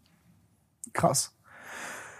Nee, ich find's, ich find's, ich find's echt mh, cool. Also diese, ich glaube, diesen Ansatz, ich, ich glaube, viele Leute kommen an den Punkt, vielleicht, vielleicht um mal so den Elefanten im Raum anzusprechen, das, was du ja meinst, ist, du hast ja jetzt für dich, äh, du hast, du hast, du hast, du hast privat für dich abgesichert. Das heißt, du hast so viel Geld verdient, dass du dir wahrscheinlich in deinem Leben keine Sorgen mehr um Geld machen musst. Ja. Und ähm, jetzt halt die Frage, okay, wie, wie, also wie war dieser Moment für dich? Ist es dann so, machst du dir da Gedanken drüber? Wir haben Tony Robbins noch nicht mal gerade diskutiert, da kommen wir auch noch zu. äh, nein, ich habe kein Problem mit sowas. Ich denke nur, dass Nee. Leute voll viel äh, Hoffnungen haben an sowas, dass es dieses eine life-changing Ja. Event ist und dass sie so magical thinking entwickeln und denken, Ja. ey, diese eine, wenn ich Ja. diesen einen Typen treffen würde oder wenn mir diese eine Sache passieren würde, wenn ich einmal im Lotto gewinne. Und ich denke, dass diese Art von Denken halt häufig auch ein Teilursache Bullshit, ist für Alter. ihre Probleme. Ähm, aber ich, ich fühle mich auch hingezogen dazu. Magical Thinking ist was Tolles, also so, ne, ist was Schönes. Aber wie war dieser Moment für dich? War das dann schwierig zu sagen, du gibst etwas ab für Investoren? Ähm, was war dein Gedankengang dahinter? Wie, was, was rätst du äh, Gründern? Ich zum Beispiel war sehr lange immer in diesem Mindset so, ey, ich könnte das niemals machen, weil genauso wie du, wegen Team, Leute sind so viel mit mir durch und bla bla. Ich muss es selber schaffen. Und man denkt so, man hat dann verloren, wenn man sowas macht. Bla, also so, ne, das ist Schwachsinn, den man sich halt einredet. Äh, und dann halt auch noch, glaube ich, die Public Perception mit Investoren ist immer so, weil Investoren immer so anonym sind. Das klingt Ja. immer so, die Männer wie in so einem Film, wo so du das Gesicht nicht siehst von denen und dann so Investor denkt ja jeder so ein dunkler Raum mit einem Menschen, dessen Gesicht du nicht siehst. Ja. Das ist ja das, was Leute denken, wenn sie hören Investor. Ja, das ist so ein negativer Viel Begriff. Cash, der pragmatisch und ohne mit der Wimper zu zucken einfach nur Cash machen will. Und alle rausschmeißt. Und Genau, der guckt nur die Teufel ist. Bilanz an. Ja. Kein Menschen. Ja. Also wir wollten das machen, ganz ehrlich, weil wir gesagt haben, hey, auf dem Papier sind wir irgendwie Multimillionäre, ist ja schön und gut, Ah, aber Excel-Millionär, aber nicht auf dem Konto. ja, voll. Und dann beide Banker, pragmatisch, so komm, lass mal eine Minderheit, haben wir abgegeben, eine Minderheit, lass mal ein bisschen was hinter die Brandmauer bringen, so, oder Chips vom Tisch nehmen, so, dass wir mal was Greifbares haben. Und dann, äh, ja, sind wir das äh, angegangen und äh, haben dann einfach mit vielen verschiedenen Leuten gesprochen. Und, da, und dieser ganze Prozess, der ging ein Jahr. Also von wir entscheiden, wir wollen und- wir wollen und dann Unterlagen aufbereiten, Excel-Tabellen, also wirklich lange. Und äh, weil du auch gesagt hast, warum wir es gemacht haben, war hinter die Brandmauern, aber meine Eltern sind auch in Rente gegangen, auch Felix seine Eltern so. Es war ein super Timing und wir waren auch realistisch, haben gesagt so, ey, kann dieser E-Commerce-Hype noch so ewig so weitergehen? Also zu dem Zeitpunkt haben wir jetzt fünf Jahre gemacht, es ging nur so nach oben. Irgendwann Krass. wird's bestimmt mal. Dass wir natürlich so ein perfektes Timing, hätten wir nie, nie, niemals gedacht. Also kannst du auch gar nicht antizipieren, aber wir waren schon so, ey, lass uns jetzt mal ein bisschen durchlaufen. Und dann wollen wir aber immer noch, deswegen haben wir ja noch deutlich mehr als 50 Prozent, weil wir schon weiterhin an Snox glauben. Wir haben einfach nur gesagt, ey, wir wollen uns einfach, wir wollen ruhiger schlafen. Wir hatten zu dem Zeitpunkt oder drei, vier Millionen Euro Kredite, wo ich privat für gebürgt habe. So, das war so, also ich war auf dem Papier Millionär, aber wenn irgendwas passiert, gerade als wir angefangen haben, den Podcast aufzunehmen, habe ich ja gesagt, ich muss ans Telefon gehen. Da hat der Head of Sales mich angerufen und hat gesagt, ey Johannes, unser Amazon-Account ist gesperrt. Oh mein Gott. Die sind jetzt im Hintergrund dran und später muss ich mich drum kümmern. Aber genau diese Momente kann ich jetzt gechillt noch hier hocken. Vor zwei Jahren hätte ich gesagt, Tim, ciao. Ich habe Privatinsolvenz und Gefühlt, ja, so die Ängste kommen ja dann Ja, sofort. safe. Safe. Und äh, ja, das war so, sage ich mal, mit der große Treiber, warum wir es dann gemacht haben. Und ey, dieser Moment, das müsst ihr euch schon krank vorstellen. Du bist dann no beim Notar Mhm. und unterschreibst dann abends. Ich war beim Notartermin gar nicht so emotional, sondern wir haben dann angestoßen, so mit Champagner halt so ein Glas getrunken und dann meine Verlobte Belinda hat im Hotelzimmer auf mich gewartet. Der Notartermin geht acht Stunden lang, ist halt auf Englisch. Acht Stunden wird dir was vorgelesen. Also Achso, war das nicht mal deutsche Investoren, oder was? äh, doch Deutsche, aber die Verträge, sowas machst du alles in Englisch. Ach du Und dann Scheiße. saßen und dann wir- liest der Notar alles einmal vor. Ja, der war auch witzig so und du isst dann währenddessen, trinkst Kaffee, also gehst auch natürlich aufs Klo, gehst auch mal raus. Aber am Ende des Tages sitzt du da acht Stunden lang und dann trinkst du Champagner, alles unterschrieben. Dann kam ich ins Hotelzimmer und dann äh, hat sie ja da gewartet, Belinda, meinte sie, und? Und ich war so, ja.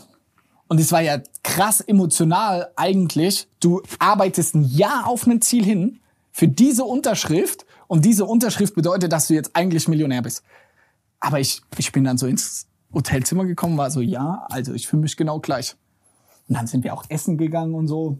Und, und das war alles normal. Und ich schwör's euch so, nach zwei, drei Stunden nach dem Essen hatte ich auf einmal so einen mental positiven Breakdown. Ich habe nicht mehr aufgehört zu weinen, weil dann irgendwann so so voll, glaube ich, die Blockade, der Stress, keine Ahnung, abgefallen ist.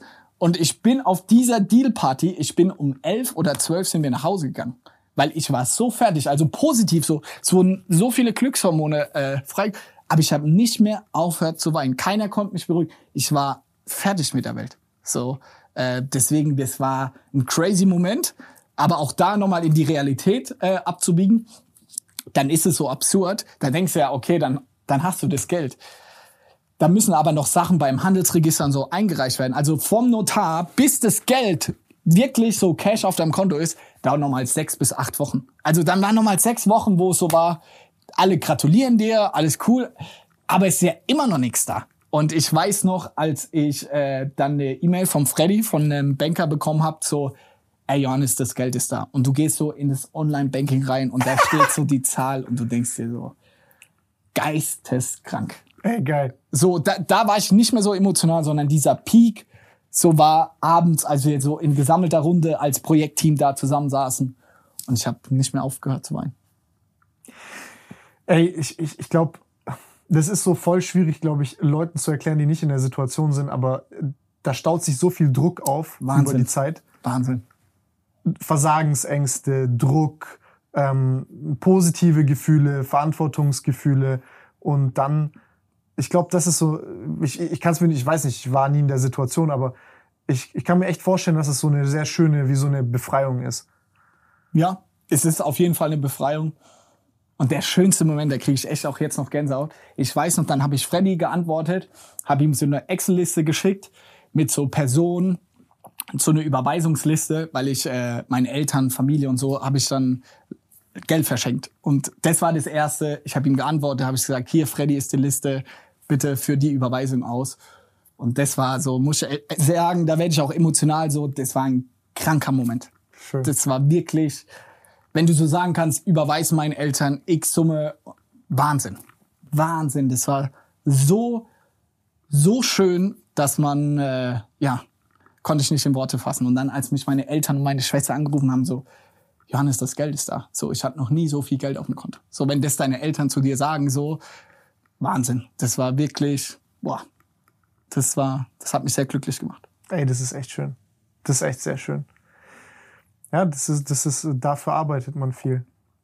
Und dann, danach war dann, was war dann, hast du dann, hast du dir irgendwas geholt, was du schon immer holen wolltest? Hast du dann Mental Breakdown und war es dann, okay, jetzt Lehre und was mache ich jetzt? Oder wie, wie, wie ging es da weiter? Hast du irgendwas Schönes geholt, was du schon immer holen, wolltest? Klar, ich bin großer Autofan. Ich, Was bin, hast du geholt? ich habe mir einen Porsche geholt, das war schon geil. Welchen? Äh, ich habe mir einen 992 Turbo S geholt, das war schon geil. Äh, aber muss man auch da sagen, im April war die Unterschrift ich wusste ja, also zu dem Zeitpunkt war ja auch, ey, ein Auto wartet ja mal ein Jahr. Und ich habe schon drauf spekuliert. Ich habe ihm drei, vier Monate vor Unterschrift, habe ich ihn im Januar habe ich bestellt. Weil ich habe gesagt, ey, scheißegal, auch wenn die Unterschrift nicht kommt, ich kann mir den leisten, dann lease ich ihn, whatever. Aber sonst äh, warte ich ja ewig auf den. Und dann sollte er im Mai kommen und es war auch alles gut und dann wurde die ganze Zeit die Lieferzeit verschoben.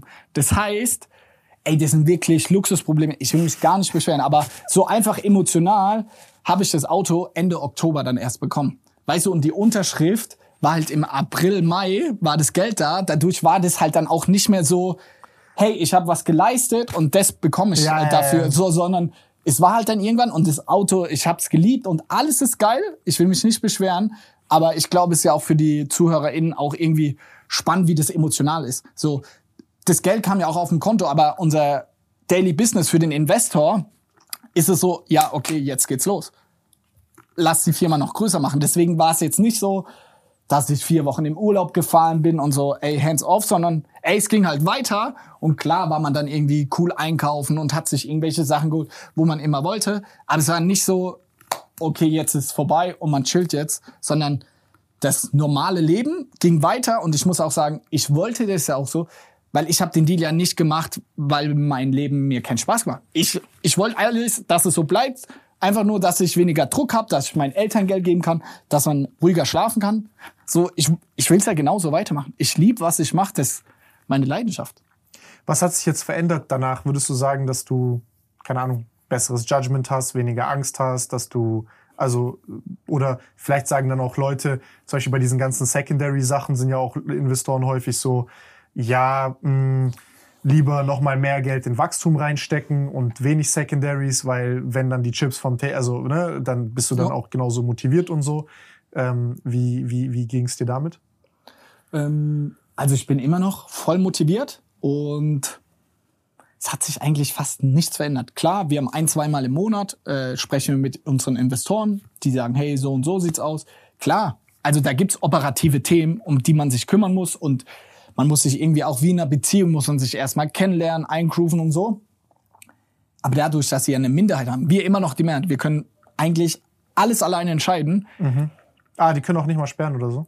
doch schon ab gewissen Leveln und so und darüber darf ich auch leider nicht reden. Ja, ja, ja, Aber sage ich mal, 99 Prozent dürfen wir selber entscheiden. Dadurch ist es eigentlich alles wieder vor und auch unser Team, die haben unsere Investoren bis heute noch nicht mal wirklich kennengelernt. Also daher ist es, wir haben ja dieses Bild eines Investors wie gruselig und so äh, beschrieben. Null. Also die sind sau cool. Wir sind echt fast schon befreundet mit denen. Äh, Ja, das ist ein geiler Vibe. Also hat sich jetzt seitdem, muss ich sagen, nicht viel verändert. Und auch in meinem Privatleben. Klar, wir sind irgendwie dann umgezogen. Man geht irgendwie cooler in Urlaub so. Natürlich. So, man geht vielleicht auch mal teurer essen, wo man früher vielleicht gesagt hat, hm. Aber ich bin deswegen jetzt nicht krass viel glücklicher oder unglücklicher geworden oder mein Umfeld hat sich nicht. Nein, wir haben uns ja auch vor dem Deal kennengelernt. Also Ja, ich bin ja genau. Also keine Ahnung. Ich glaube, man stellt sich das viel verrückter und äh, alles vor.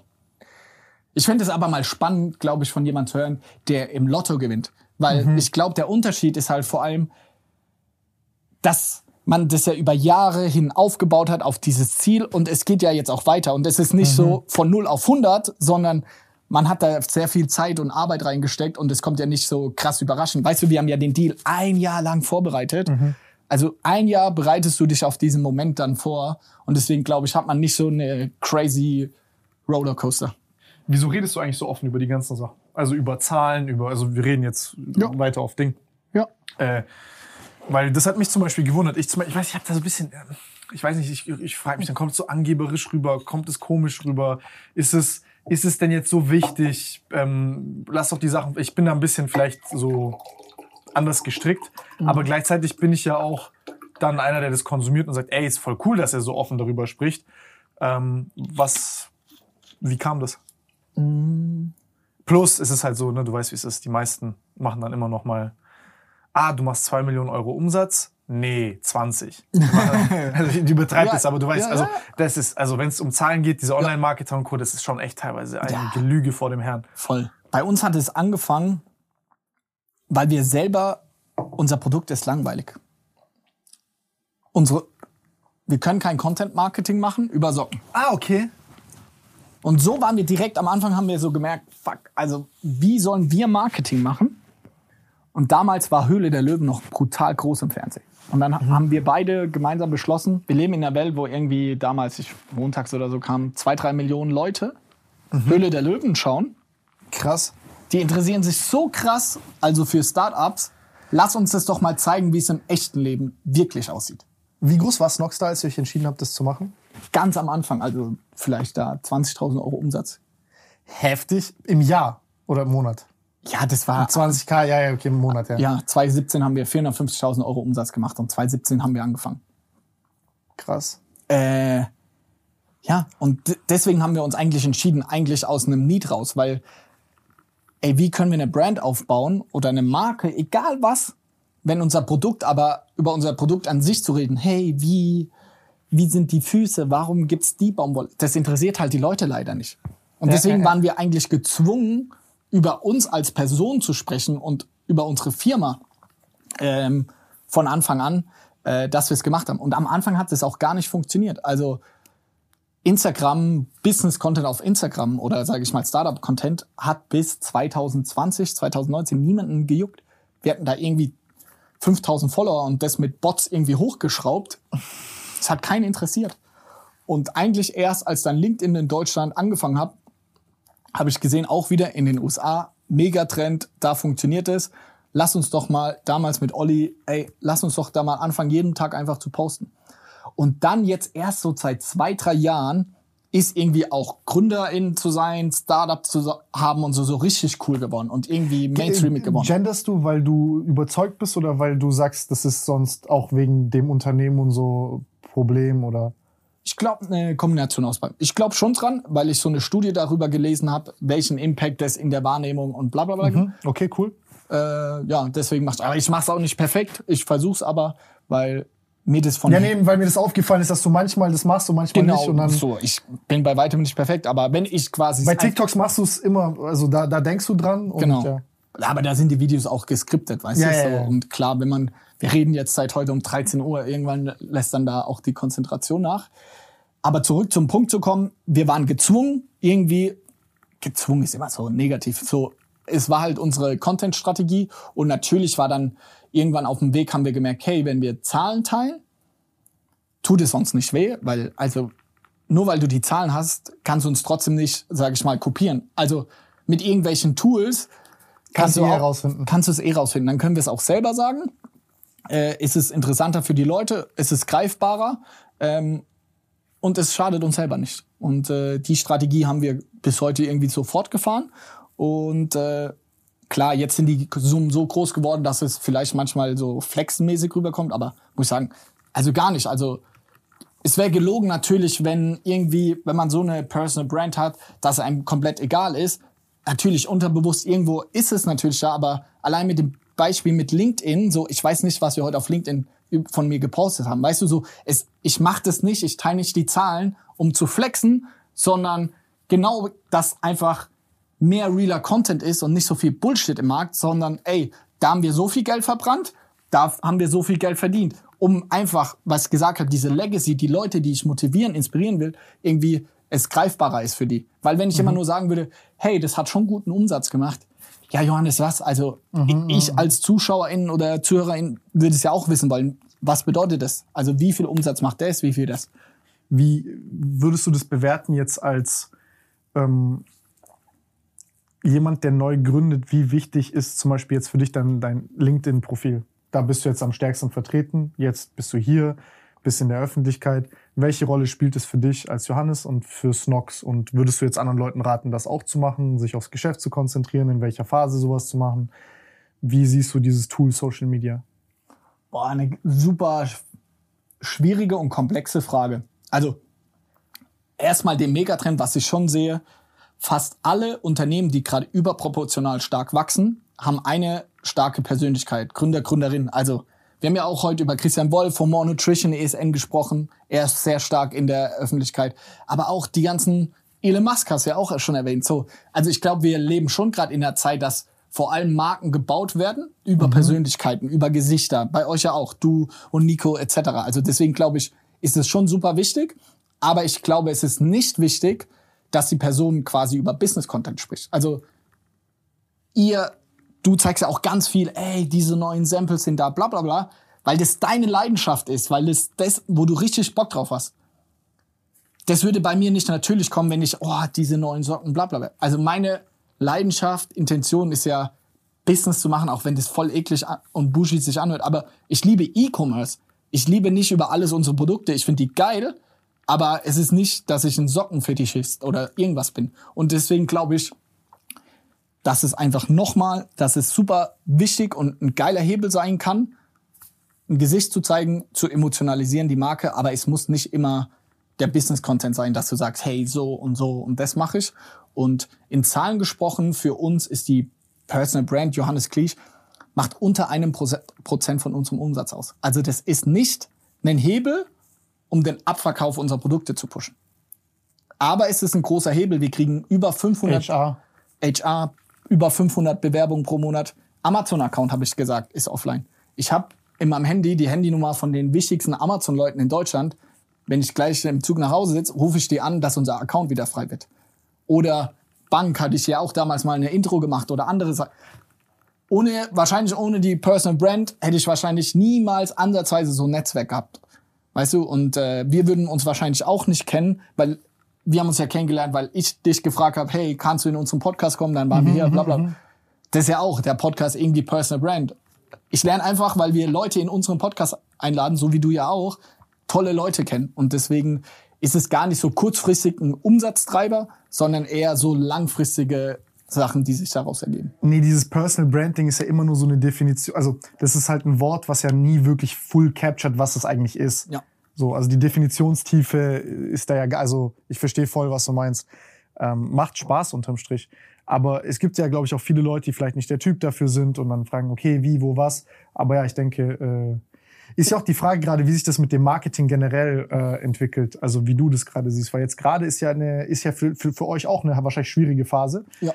Ähm, Weltwirtschaft ist so, dass die, wir haben eine Zinswende ähm, und ihr seid 2000 17, 16 bis heute war ja, man hatte den Rückenwind durch Niedrigzins, man hatte Voll. den Rückenwind durch E-Com-Boom generell. Also ja. man ist ja viele Hype- und Trendwellen geritten. Das mit Amazon. Würdest du heute zum Beispiel jetzt eine Amazon-Brand gründen? Was? Es ist super, super schwer. Also ein guter Kumpel von mir, so mit der Beste aus der Schulzeit, der hat tatsächlich jetzt vom halben Jahr angefangen und es läuft geil bei dem. Aber das ist halt einer von 100 oder 1000. Also es ist so schwer. Also wir könnten Snox nie im Leben heute nochmal aufbauen. Es geht nicht. Es gehört so viel Glück, Timing und Der Timing ist so ein krasser Faktor. voll. Und das würden wir einfach nicht mal schaffen. Ähm, wie, also wie zum Beispiel, das ist ja auch wieder so, eine, so ein Wechsel, den du jetzt mitmachst. Also was ist, was hat sich jetzt geändert in der Zeit, wo ähm, man, man, man so eine Phase hat von Inflation, Krieg, Unsicherheit. Also man merkt das jetzt in der breiten Bevölkerung, ist ja dieses Gefühl angekommen auch von, es ist nicht mehr so, alles läuft von selber, alles funktioniert, sondern man guckt jetzt in die Zukunft und sagt, oh, das wird jetzt teurer. Was heißt das jetzt? Politisch sind wir jetzt auch nicht, Deutschland ist jetzt auch nicht mehr vielleicht das, das Land, was es mal war oder es ist das Beste. Da kommen so Leute, so viele Ängste kommen aufeinander. Es ist nicht mehr vieles so selbstverständlich, wie es davor war. Was, wie merkst du das in deinem Unternehmensalltag? Wie merkst du das in Snox? Und du vor allem bist jetzt so, wenn man dich sieht, du bist everybody's darling, ein guter, netter, positiver Mensch. Ähm, wie wie hat dich das jetzt geprägt? Also wie, wie, wie, wie shaped dich das jetzt? Wie shaped das jetzt dein Unternehmen? Weil jetzt gerade ist ja, wenn du jetzt überall guckst, jeder sagt, läuft alles super toll. Aber es ist ja eher so gerade, dass man halt sagt, okay, ja, man wächst und so weiter, aber der Profit geht runter, die Sachen werden teurer, es wird komplizierter, die Liefer, also so alles ist zäher geworden. Und ähm, wie gehst du damit um? Was hat sich, was hat sich da bei dir geändert? Also es ist schon, oh, ich, ich würde gerne die Metapher machen, dass es so ein bisschen ist, in den letzten Jahren haben wir alle Fußball gespielt bei Sonnenschein und jetzt regnet es halt und ist scheißwetter. So. Und da muss jeder erstmal lernen, auch bei schlechtem Wetter irgendwie ein gutes Spiel zu machen, wenn der Nasen, wenn der Rasen nass ist, etc. Und safe war das auch bei uns so. Äh, und ja, wir drehen gerade jeden Stein, um, um irgendwie Kosten zu sparen. Zum Beispiel Real Talk heute Morgen, als ich hierher gefahren bin, äh, habe ich mit unserem HR-Team darüber gesprochen, so, ey, wir machen aktuell Workshops immer. Da buchen wir so einen äh, Büroraum, der kostet, ich weiß nicht, 500 Euro für einen Tag oder so. Ey, können wir das nicht vielleicht in Zukunft bei uns im Büro machen? Also, wenn wir irgendeinen Workshop-Day haben, dann räumen wir halt die Tische um und sparen uns im Jahr irgendwie 10.000 Euro, weil wir nicht 20 Mal diesen Raum buchen. Und das ist einfach nur ein Beispiel, wie auch die Versandkosten, warum ich mich so gefreut habe, dass wir gerade alles so hinterfragen, so wo können wir Kosten einsparen, wo können wir vielleicht noch ein Prozent mehr rausholen. So, ey, die letzten Jahre so, scheiß drauf, Alter. Ja, buchen wir da einen Raum. Wir sind so mhm. profitabel. Ey, noch dahin. Ey, kein Problem. Können wir essen gehen mit der Firmenkredit? Ja, mach.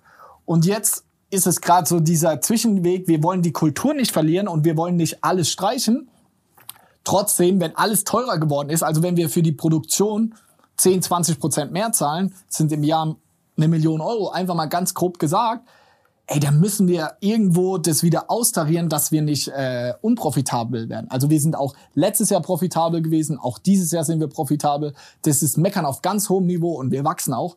Trotzdem will ich ganz klar sagen, Snox Effekte das auch. Also wir merken das und ich würde sagen, in den letzten sieben Jahren habe ich selten so viel gearbeitet wie jetzt, um so viel und, und, also unser Team war nie besser in dem, was sie machen. Trotzdem bleiben die Erfolge so krass im Verhältnis aus. Weißt du, so, wir reißen uns so, als würdest du jeden Tag trainieren gehen, aber trotzdem wächst irgendwie der Bizeps oder irgend so ein dummes Beispiel halt, wächst nicht. Also, so fühlt sich's gerade an. Wir versuchen alles, um dann, früher war es normal, so und so viel Gewinn prozentual zu machen.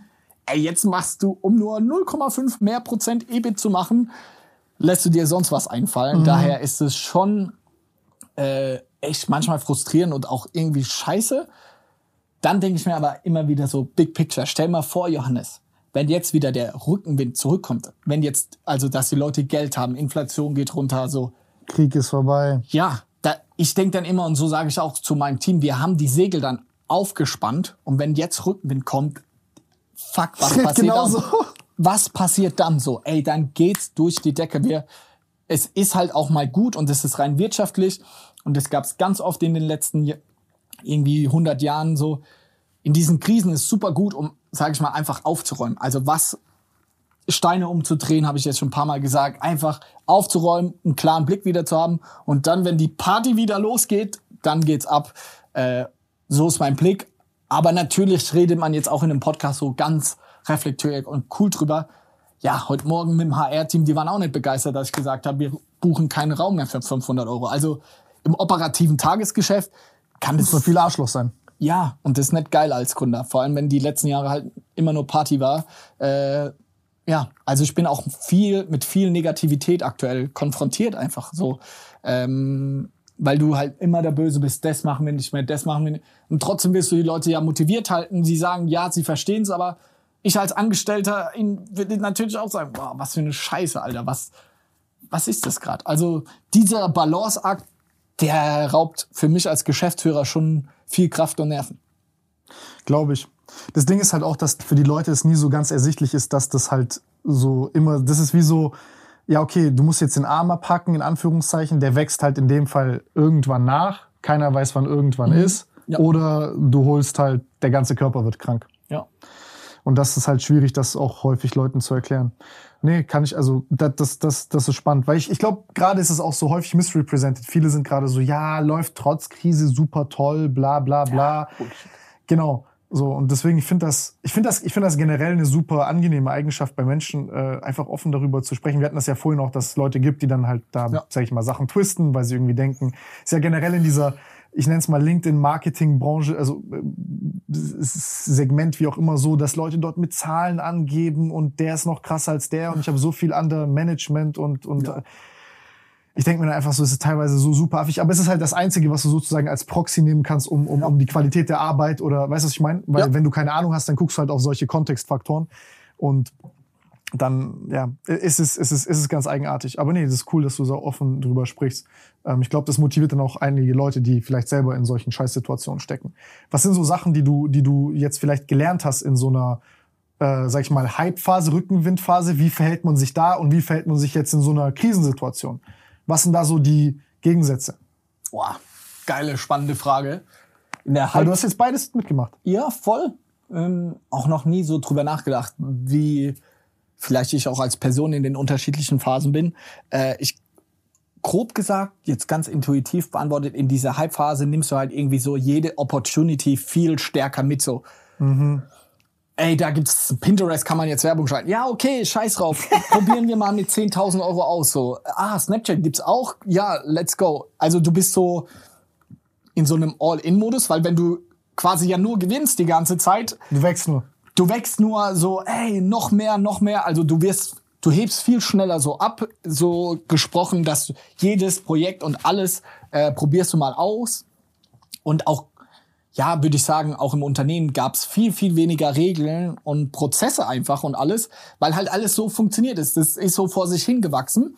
Äh, Das ist halt das Ding mit viel Profit, ne? Weil viel Profit heißt im Endeffekt, du kannst viel Scheiße bauen, ohne dass es auffällt. Genau so ist es. Und du hast ja irgendwie so ein Threshold, ich darf nicht unter diese äh, Grenze kommen. Ich sag mal ganz grob gesagt im E-Commerce unter 10% Profit. Alles, was drüber ist, hey, ob ich 11 oder 12, egal. Aber wenn du einmal unter die 10, dann fängt es irgendwie an, dass du sagst, ah, das streichen wir oder da müssen wir mal hinterfragen. Und so würde ich sagen, ist der Shift halt, ey, Freiheit, alles locker, ey, Arbeitszeit, alles scheißegal. Und jetzt irgendwie in den letzten 12, 18 Monaten, ich würde sagen, die Leute haben bei uns trotzdem noch krass viel Freiheiten und wir gehen trotzdem jetzt Summertrip machen. Wir gehen zwei Tage, haben wir ein ganzes Dorf in Österreich gemietet. Alle kriegen zwei Urlaubstage geschenkt und wir geben dieses Jahr für Mitarbeiter-Benefits über 700.000 Euro aus. Also das ist jetzt nicht, ich, wenn man mich jetzt nur so reden hört, denkt man, wir streichen alles und jetzt die Party. Nein, gar nicht. Balanceakt. Aber klar gibt es jetzt irgendwie Regeln. Ich habe ja das Beispiel gemacht mit Office, da extern mieten oder früher durfte man so oft man will irgendwie auch die Remote-Leute nach Mannheim kommen. Jetzt sagen wir, ey, einmal im Monat darfst du nach Mannheim kommen, wir zahlen dir An- und Abreise und ich glaube ein oder zwei Nächte im Hotel, was immer noch geil und großzügig ist, glaube ich. Also äh, da ohne Bro, Arroganz. fuck? Ist crazy. Aber es ist halt nicht mehr so komplett so, ey, macht was ihr wollt. Äh, deswegen muss man das schon Richtlinien einführen. Und so, glaube ich, hat sich das verändert. Für mich als Gründer, mh, ich glaube schon, dass meine, meine durchschnittliche Laune zu früher schon runtergegangen ist, weil du natürlich, mir macht's auch, auch keinen Spaß, Regeln einzuführen oder Sachen zu streichen oder von zehn Vorschlägen neunmal aktuell Nein zu sagen. Nein, wir müssen noch abwarten. Nein, das macht mir keinen Spaß. Aber es ist meine Verantwortung in meiner Rolle. Ich werde, würde auch lieber alles machen, jedem Benefit. Klar, lass ein geiles Leben einfach haben. Scheiß drauf. Ähm, und daher glaube ich, wenn ich einfach, früher war ich vielleicht jeden von 20 Tagen 19 gut gelaunt oder 18 und jetzt bin ich vielleicht nur noch 10 oder 10 bis 15 oder so. Also ich glaube schon, wenn man da so eine Statistik erheben würde, gäbe es auf jeden Fall eine Korrelation, weil es einfach gerade nicht so geil ist, der Job, wie im Vergleich zu damals. Aber auch da wieder, in dem damaligen Moment hat man es ja gar nicht gerafft, dass es gerade einem so gut geht, weil man kannte das ja nur so. Und ich glaube, wenn es jetzt wieder hochgehen sollte, weiß man das auch wieder auf einer ganz anderen Art und Weise zu schätzen. Wie denkst du, wird sich das äh, bemerkbar machen? Also was ist so deine Prognose? Ich weiß, du bist kein Glaskugelfreund, aber ich glaube, ganz viele Leute gucken jetzt hier und sagen dann, ey, das ist so kacke gerade. Wann wird das besser? Was kann ich jetzt machen, Johannes? Was sind jetzt vielleicht Moves, die, die du jetzt siehst? Oder was sind jetzt, was eine starke Strategie, auch wenn du kein Stratege bist? All diese Sachen fragen jetzt Leute, was sind jetzt so vielleicht aus deiner Erfahrung Sachen? Nochmal, ich kann nur für E-Commerce sprechen. Ich bin kein Experte in anderen Geschäftsbereichen, aber im E-Commerce glaube ich schon, dass in den nächsten sechs bis zwölf Monaten wieder deutlich mehr Konsumlaune, nennt man das ja, also Rückenwind kommt, dass die Leute Geld haben etc. Inflation geht zurück, Notenbankleitzins wurde ein letztes Mal toi toi toi erhöht, irgendwie gestern in den USA. Meta, also der Facebook-Konzern hat gesagt, sie rechnen wieder mit deutlich stärkerem Wachstum. Also da gibt es schon gerade viele Indizien dafür, äh, dass sich wieder eine Erholung anbahnt und man hoffentlich, toi toi toi, Tal der Tränen irgendwie durch ist. Aber man weiß es natürlich nie. Ähm, wie sollte man sich jetzt verhalten? Am Ende des Tages einfach durchkommen, so gut es geht. Irgendwie Survive. Survive und irgendwie gucken, Kosten sparen oder irgendwie doch noch irgendwo Wachsen, äh, Wachstum herzubekommen. Also die Zeit jetzt trotzdem nutzen und nicht abwarten, hm, sondern nein, hey, was kann ich in meinem Unternehmen optimieren? Was welche Prozesse, welchen Sales-Kanal kann ich irgendwie äh, nochmal ausprobieren. Das ist so ein bisschen wie die Zeit ganz am Anfang, wo ich gesagt habe, die Produkte liefen scheiße. In der Zeit habe ich ja auch gesagt, habe ich so viel über diesen Amazon-Algorithmus gelernt. So fühlt es sich jetzt für mich auch an. Ich habe so viel über unser Unternehmen gelernt, wo wir irgendwelche Kosten ausgeben, wo ich gar nicht wusste, dass wir für so einen Scheiß überhaupt Kosten äh, ausgeben oder irgendwelche Tools. Einfach mal den Tipp, geht mal eure Tools durch, die ihr in eurer Firma habt, wo monatlich abgebucht wird. Was eine Scheiße. Also, wie Ich glaube, das ist wie so ein Briefkasten, wo sich keiner traut, Ja, reinzugucken. Echt so, weil dann schließt man das ab. Ah, das hört sich gut an, das noch. Und so glaube ich, dass man gerade die Zeit nutzen soll. Und äh, es ist ja auch nicht so von heute auf morgen, alles ist wieder geil, sondern es ist schleichend. Es wird immer besser, die Ads funktionieren dann besser, oh, die Zahlen erholen sich äh, und die Zeit einfach nutzen und sein Unternehmen optimieren. Ähm, wie ist es jetzt gerade bei dir bei 120 Leuten? Hast du so einen Kreis von fünf oder sieben Leuten, mit denen du viel Kontakt hast? Wie managst du so deine Kommunikation? Über wen tust du deine Dinge? Also mit wem bist du in Kontakt?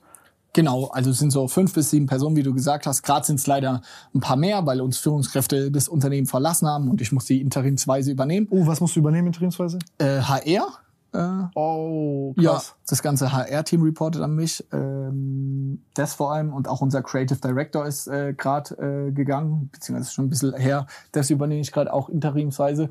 Deswegen reporten gerade 14 Leute an mich und das ist viel zu viel und das ist echt Pain in the Ass und das ist echt, 14 Leute reporten an dich. ja Horror und das ist Holy fucking shit, Alter, Kopfschmerz. genau und Wie wir, kannst du denn überhaupt gute Antworten geben? Also wirklich, deswegen habe ich ja gesagt, ich arbeite gerade so viel wie seit Jahren nicht. Also wirklich, ich bin, ich stehe jeden Tag, ich will gar keine Arbeitszeit flecken, aber ich arbeite echt so viel gerade wie noch nie, weil gerade zwei, drei Führungskräfte gegangen sind. Bis wir die nachbesetzt haben, bis die geonboardet sind, können wir nicht zu den HR-Team sagen, ey, ihr habt keine Führungskraft, macht was, das können wir nicht machen. Deswegen übernehme ich das interimsweise, aber ich bin voll bei dir, so fünf bis sieben, also wir sagen im Unternehmen tatsächlich sechs Leute, sollte eine Führungskraft maximal führen, weil alles drüber hinaus kannst du nicht.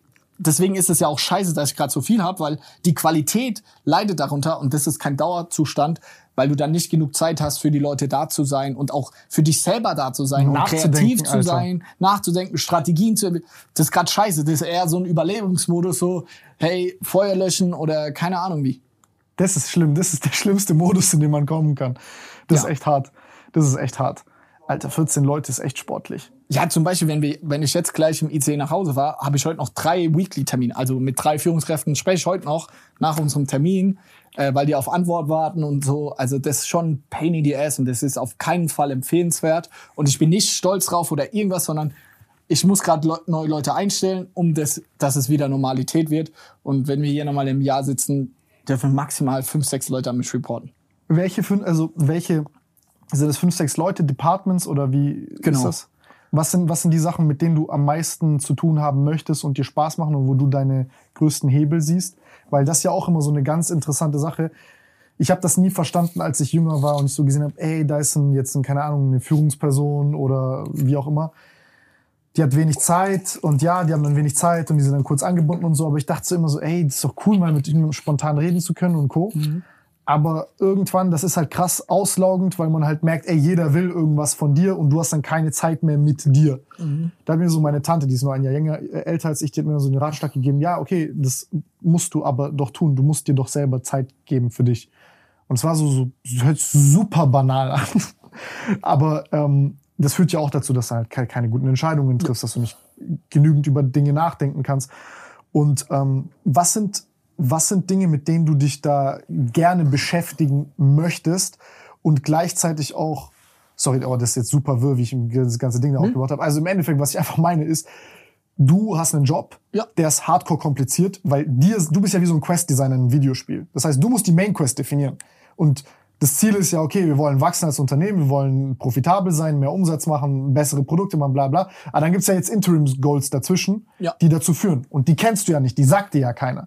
Und dann bist du ja immer auf so einem konstanten Informationsbeschaffungsprozess, Informationsmanagementprozess mit die wichtigen Informationen an den richtigen Stellen einstreuen, weil die Leute sonst betriebsblind werden und die Infos nicht bekommen. Und gleichzeitig jetzt noch, was tust du?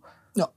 Und jetzt finde ich es spannend, wie managst du das und was sind diese Aktivitäten?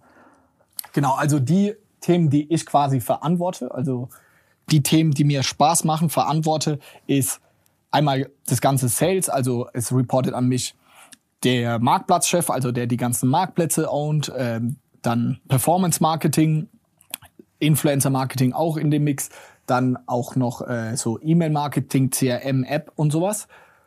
Und dann eigentlich noch das Thema HR. Das sind so grob die fünf Leute, die an mich reporten. Jetzt gerade noch der AI-Mensch äh, und unsere Tech-Person, also die für die ganze Tech-Infrastruktur ist. Und das würde ich auch sagen, sind die Sachen, die mir ja mitunter am meisten Spaß machen. Vor allem Sales, da habe ich sehr viel Leidenschaft für. Aber HR merke ich einfach, kann ich den größten Impact auch auf die Firma haben. So, welche Leute stellen wir ein? Wie ist die Kultur? Das ist mitunter der größte Treiber für das weitere Wachstum.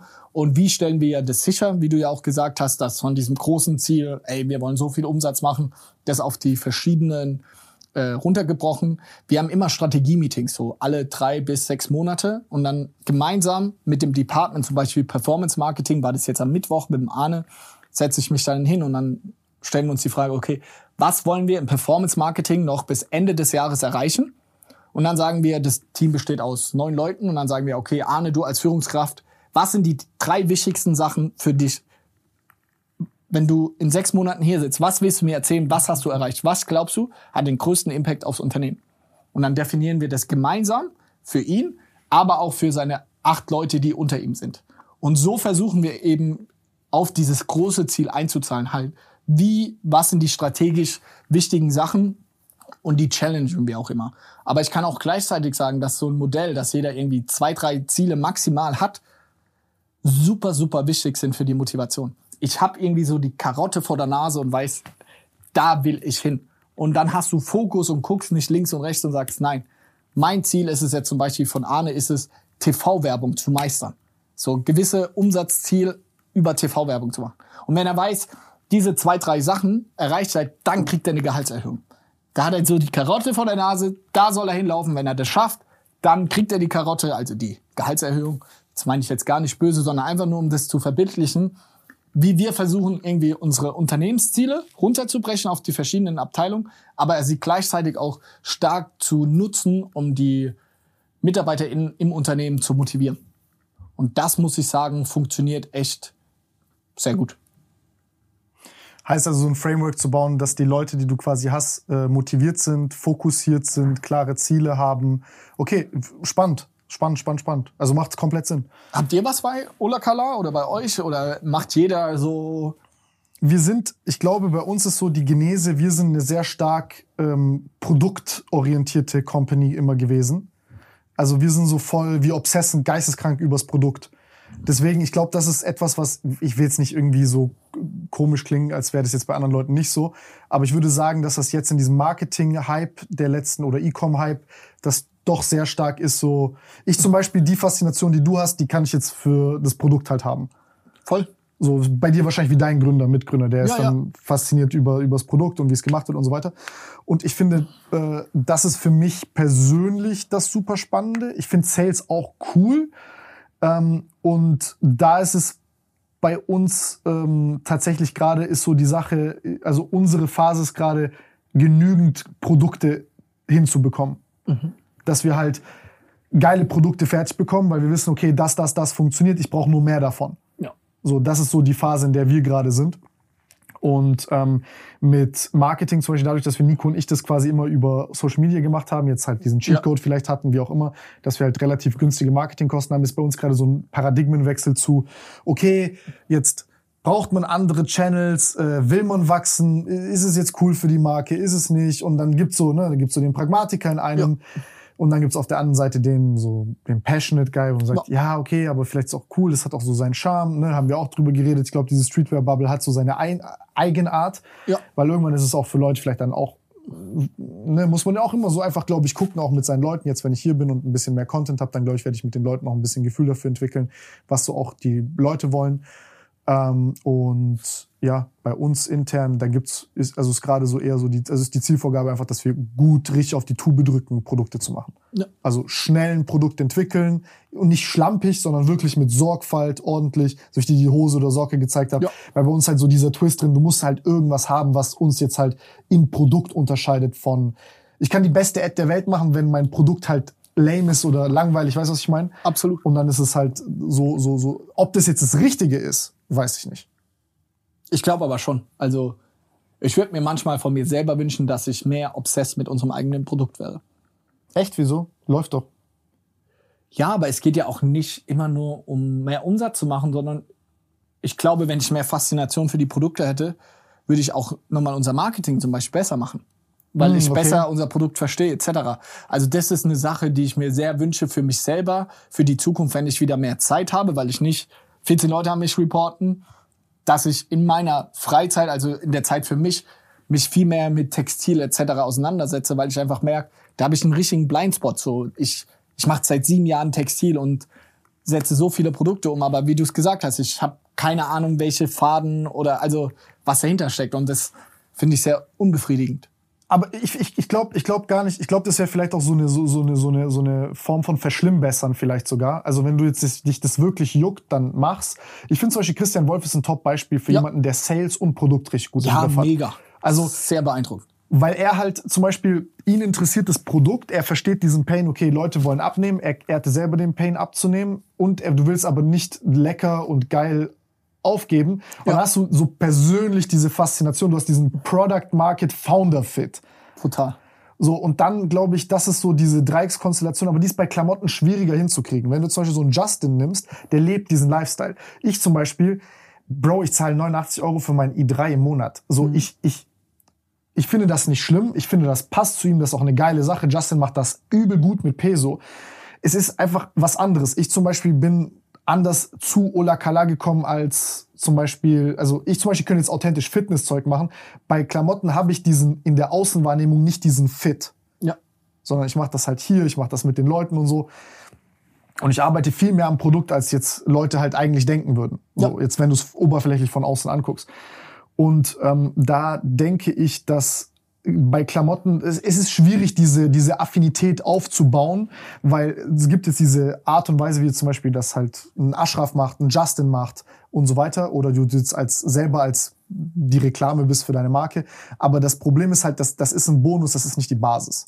Also die Frage ist ja dann, wie, wie kommst du, wie machst du dich davon irgendwie unabhängig? Und das ist dann alles nicht mehr so easy.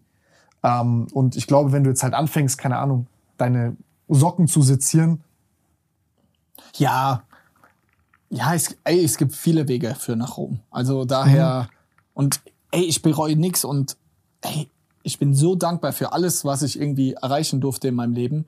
Äh, ich will einfach nur sagen, ich würde mich gern mehr für das Produkt begeistern. Also ich bin selber zum Beispiel super Techie, also Technik interessiert ja, aber ist doch geil, du hast doch deine Faszination. Genau, aber daher wird es mir vielleicht mal ein Tick ich würde anders Marketing machen, wenn ich jetzt ein iPhone verkaufen würde, weil ich sämtliche Features und keine Ahnung was davon kenne. Beim Socken gibt's nicht so viele Features, aber das will ich einfach nur sagen. Ich finde es total beeindruckend, wie du oder auch wie ein Justin oder wie ein Christian Wolf, wie die ihr Produkt in- und auswendig kennen. So, und die Samples, wenn die ankommen, direkt, ey, ich zieh an und teste alles. Das ist bei mir nicht so. Ja, aber ich meine, ganz ehrlich, ich glaube, wenn ich jetzt in deiner Situation wäre, wäre es bei mir auch nicht so. Weil das ist ja das, also was ich ganz umständlich versucht habe zu sagen, das, das liegt ja nicht an dir, sondern am Produkt. Du sagst ja gerade, weil du gerade gesagt hast, ja, ich würde mich gerne mehr dafür faszinieren. Was gibt's Ja. an Socken zu faszinieren? Ja. Vielleicht, wenn du jetzt sagst, du willst eine richtig krasse, coole Socke machen als Portfolioprojekt, aber Ja. nicht die Zeit dafür. das ist eine der neuen Sachen, die, wo jetzt dann Finanzen sagt, nee, nee, nee. Ähm, ja, spannend. Äh, was ist, wie, wenn du jetzt zurückgehst in so deine Evolution, das hatten wir vorhin, also in deine Entwicklung, was sind so die Sachen, wo du sagst, das sind die wichtigsten Eigenschaften, die du selber hattest? Du hast vorhin vielleicht auch mit Absicht sehr schnell beantwortet mit glücklich sein. Vielleicht Ja. wolltest du jetzt nicht so viel Vorgaben geben oder ich weiß nicht, so viel sagen dazu, dann musst du es nicht. Aber das finde ich schon spannend, das äh, von dir zu hören, weil du brichst ja auch, du hast ja viel zu tun auch mit, sage ich mal, älteren Geschäftsleuten und du wirst ja wahrscheinlich voll oft gehört haben von, von alten Leuten, ey, mach das so, mach das so, was, du machst das so und die kommen in deinen Laden rein und denken so, mein Gott, wie zum Teufel funktioniert das, Affenbande, was, ich weiß es nicht, also Ja. ich kenn's selber jetzt, wenn ich so verschiedene Leute hab. Ähm, wie die, du hast wahrscheinlich viel Advice gehört, viele Sachen gesehen, die funktionieren, die nicht funktionieren. Was sind so vielleicht Traps, Shiny Objects ähm, in der Persönlichkeit, wie sich Gründer und Geschäftsführer porträtieren und wie ist es jetzt zum Beispiel bei dir wirklich und bei den Leuten, die du beobachtet hast. Weil ich glaube, also viele Leute sitzen hier und denken sich, okay, der Typ ist erfolgreich geworden, wie werde ich erfolgreich? So, und was hast du dazu zu sagen? Was sind so Persönlichkeitseigenschaften? Was sind ja, menschliche Sachen? Ich glaube, für mich selber gesprochen, ich glaube, der Drang so zum Optimieren und Bock drauf haben, es noch besser zu machen. Also so, sorry, dass ich sag, so bescheuert im Kopf zu sein, man macht schon einen gewissen Umsatz, aber trotzdem noch Bock zu haben, es weiterzumachen. Also da musst du ja so auch obsessed damit sein, so wie du über das Produkt so, ja, da noch eine Naht oder da, da musst du ja eine, eine Leidenschaft dafür haben, aber irgendwie bist du ja auch bescheuert im Kopf, dass du da immer weiter, rational ist es ja irgendwie nicht zu erklären. So, das ist so wie der 18. Satz Bizeps Curl. So, das war nach Ja. dem fünften schon okay. Genau, so ganz rational, schwarz. Es reicht einfach. Ähm, das glaube ich auf jeden Fall, diesen Drang zum Optimieren und das irgendwie auch im Privatleben manchmal so ein Hindernis, zu viele Termine und bla bla. Chill doch einfach mal. Also optimieren so, dann glaube ich, Wie meinst du ein Hindernis und zu viel äh, im Privatleben und Äh, Termine? zum Was, Beispiel, was meinst du damit? ähm, hier, ich wusste nicht, wie das heute lange geht. Ich habe einen gewissen Puffer eingeräumt, aber ich habe trotzdem mir heute Abend noch drei Termine reingelegt. Weißt du, so ich bin genauso. so, ey, rational gesehen, macht die doch morgen, Johannes. Also, aber Ja, ja. es ist scheiße, aber irgendwie hat es ja einen auch dahin gebracht, wo man ist, weil man so bescheuert ist und so ehrgeizig und es halt dann irgendwie trotzdem macht. So, ähm, ja, dann würde ich sagen, ist, glaube ich, meine persönliche Superpower ist, dass ich sehr, sehr gut verstehe die ganze Finanzwelt, die ganzen Investorenwelt. Ich bin ja gelernter Banker und ich kann mich auch begeistern für Versicherungen. Ich kenne mich ja echt richtig gut aus. Aber Mehr trotzdem, mit Gürker Podcast incoming. ja, Nein, nein, du mit ihm. Nee, aber wenn der hier wäre, ich, also alle Dokus über den geschaut, verrückter Ich bin Typ. großer Mehmet Gürker-Fan. Ja, hast du hier MEG oder Ich was? hab MEG auf meinem Gött. ähm, ja, also, dass ich diese Zahlenwelt verstehe, Deine aber private Krankenversicherung läuft über MEG. oh, ciao. ähm, ja, dass ich, glaube ich, diese ganze Zahlenwelt sehr gut verstehe und mich begeistern kann, aber trotzdem, glaube ich, kein Arschloch bin und trotzdem irgendwie empathisch. Weißt du, dass ich so, Das ist eine seltene Kombi. genau, äh, diese Kombi Finanzmann mit Herz. Ja, und äh, ich glaube, dass ähm, so, ich bin ein knallharter Geschäftsmann, ist ein ekliger Begriff, aber ey, man muss auch Sachen machen. Trotzdem, wenn Leute irgendwie zu mir im Unternehmen bin ich trotzdem einer der Vertrauenspersonen, weil sie wissen, hey, mit Johannes kann man auch reden, der ist kein Arschloch so äh, und der ist irgendwie auf dem Boden geblieben, hoffentlich etc. Also ich glaube, die Kombination äh, hat mir mich auch in den letzten Jahren irgendwie weit gebracht, dass ich irgendwie sowohl reden kann mit einem jungen TikTok-Creator, der 16 Jahre alt ist und finde krass, was er macht, aber auch ne- mit einem Milliardär dort sitzen und ihm erklären kann, wie E-Commerce oder sowas funktioniert. Also ich habe für beide Welten irgendwie eine Faszination und das vielleicht auch das Dritte so, ich habe Bock, neue Sachen zu lernen, bin begeisterungsfähig, so AI, ich bin bei fast allem immer so geil, lass uns das anschauen, wie können wir das für Snox nutzen und nicht so, oh scheiße, schon wieder neues. Ich finde es geil, so ich habe Bock, neue Sachen zu lernen, mich da so weiterzuentwickeln. Ähm, ja, da könnte man, glaube ich, jetzt noch viele weitere Sachen reininterpretieren, aber so, so die Empathie irgendwie, würde ich sagen, der Wille weiterzukommen, aber mich auch für neue Sachen zu, ja, zu begeistern, glaube ich, das hat mich äh, sehr, sehr weit gebracht. Und dann auch, und das haben wir ja oft genug in diesem Podcast gesagt, Pragmatismus, einfach mal machen, so, fuck, ich habe noch nie äh, mit AI gearbeitet, dann stelle ich jemand Vollzeit ein, den setze ich gegenüber von mir, der erzählt mir jeden Tag zehn Minuten über AI. Jetzt nach drei, vier Monaten würde ich schon sagen, dass ich mich gut bis sehr gut auskenne. Weißt du, so, ey, einfach machen. Kann schon eine gute nackte Frau prompten in, in, in Stable Diffusion. ja, mit Journey und alles. Ja, also da glaube ich, ja, das sind so mitunter meine Kerneigenschaften, wo ich glaube, die hat mich dahin gebracht, wo ich heute bin. Was ich aber noch gerne ergänzen würde, ich habe die Ehre gehabt, schon sehr, sehr viele sehr vermögende Leute kennenzulernen. Irgendwie Milliardäre, hunderte Millionen, einfach auf dem Papier, einfach finanziell gesehen extrem erfolgreich.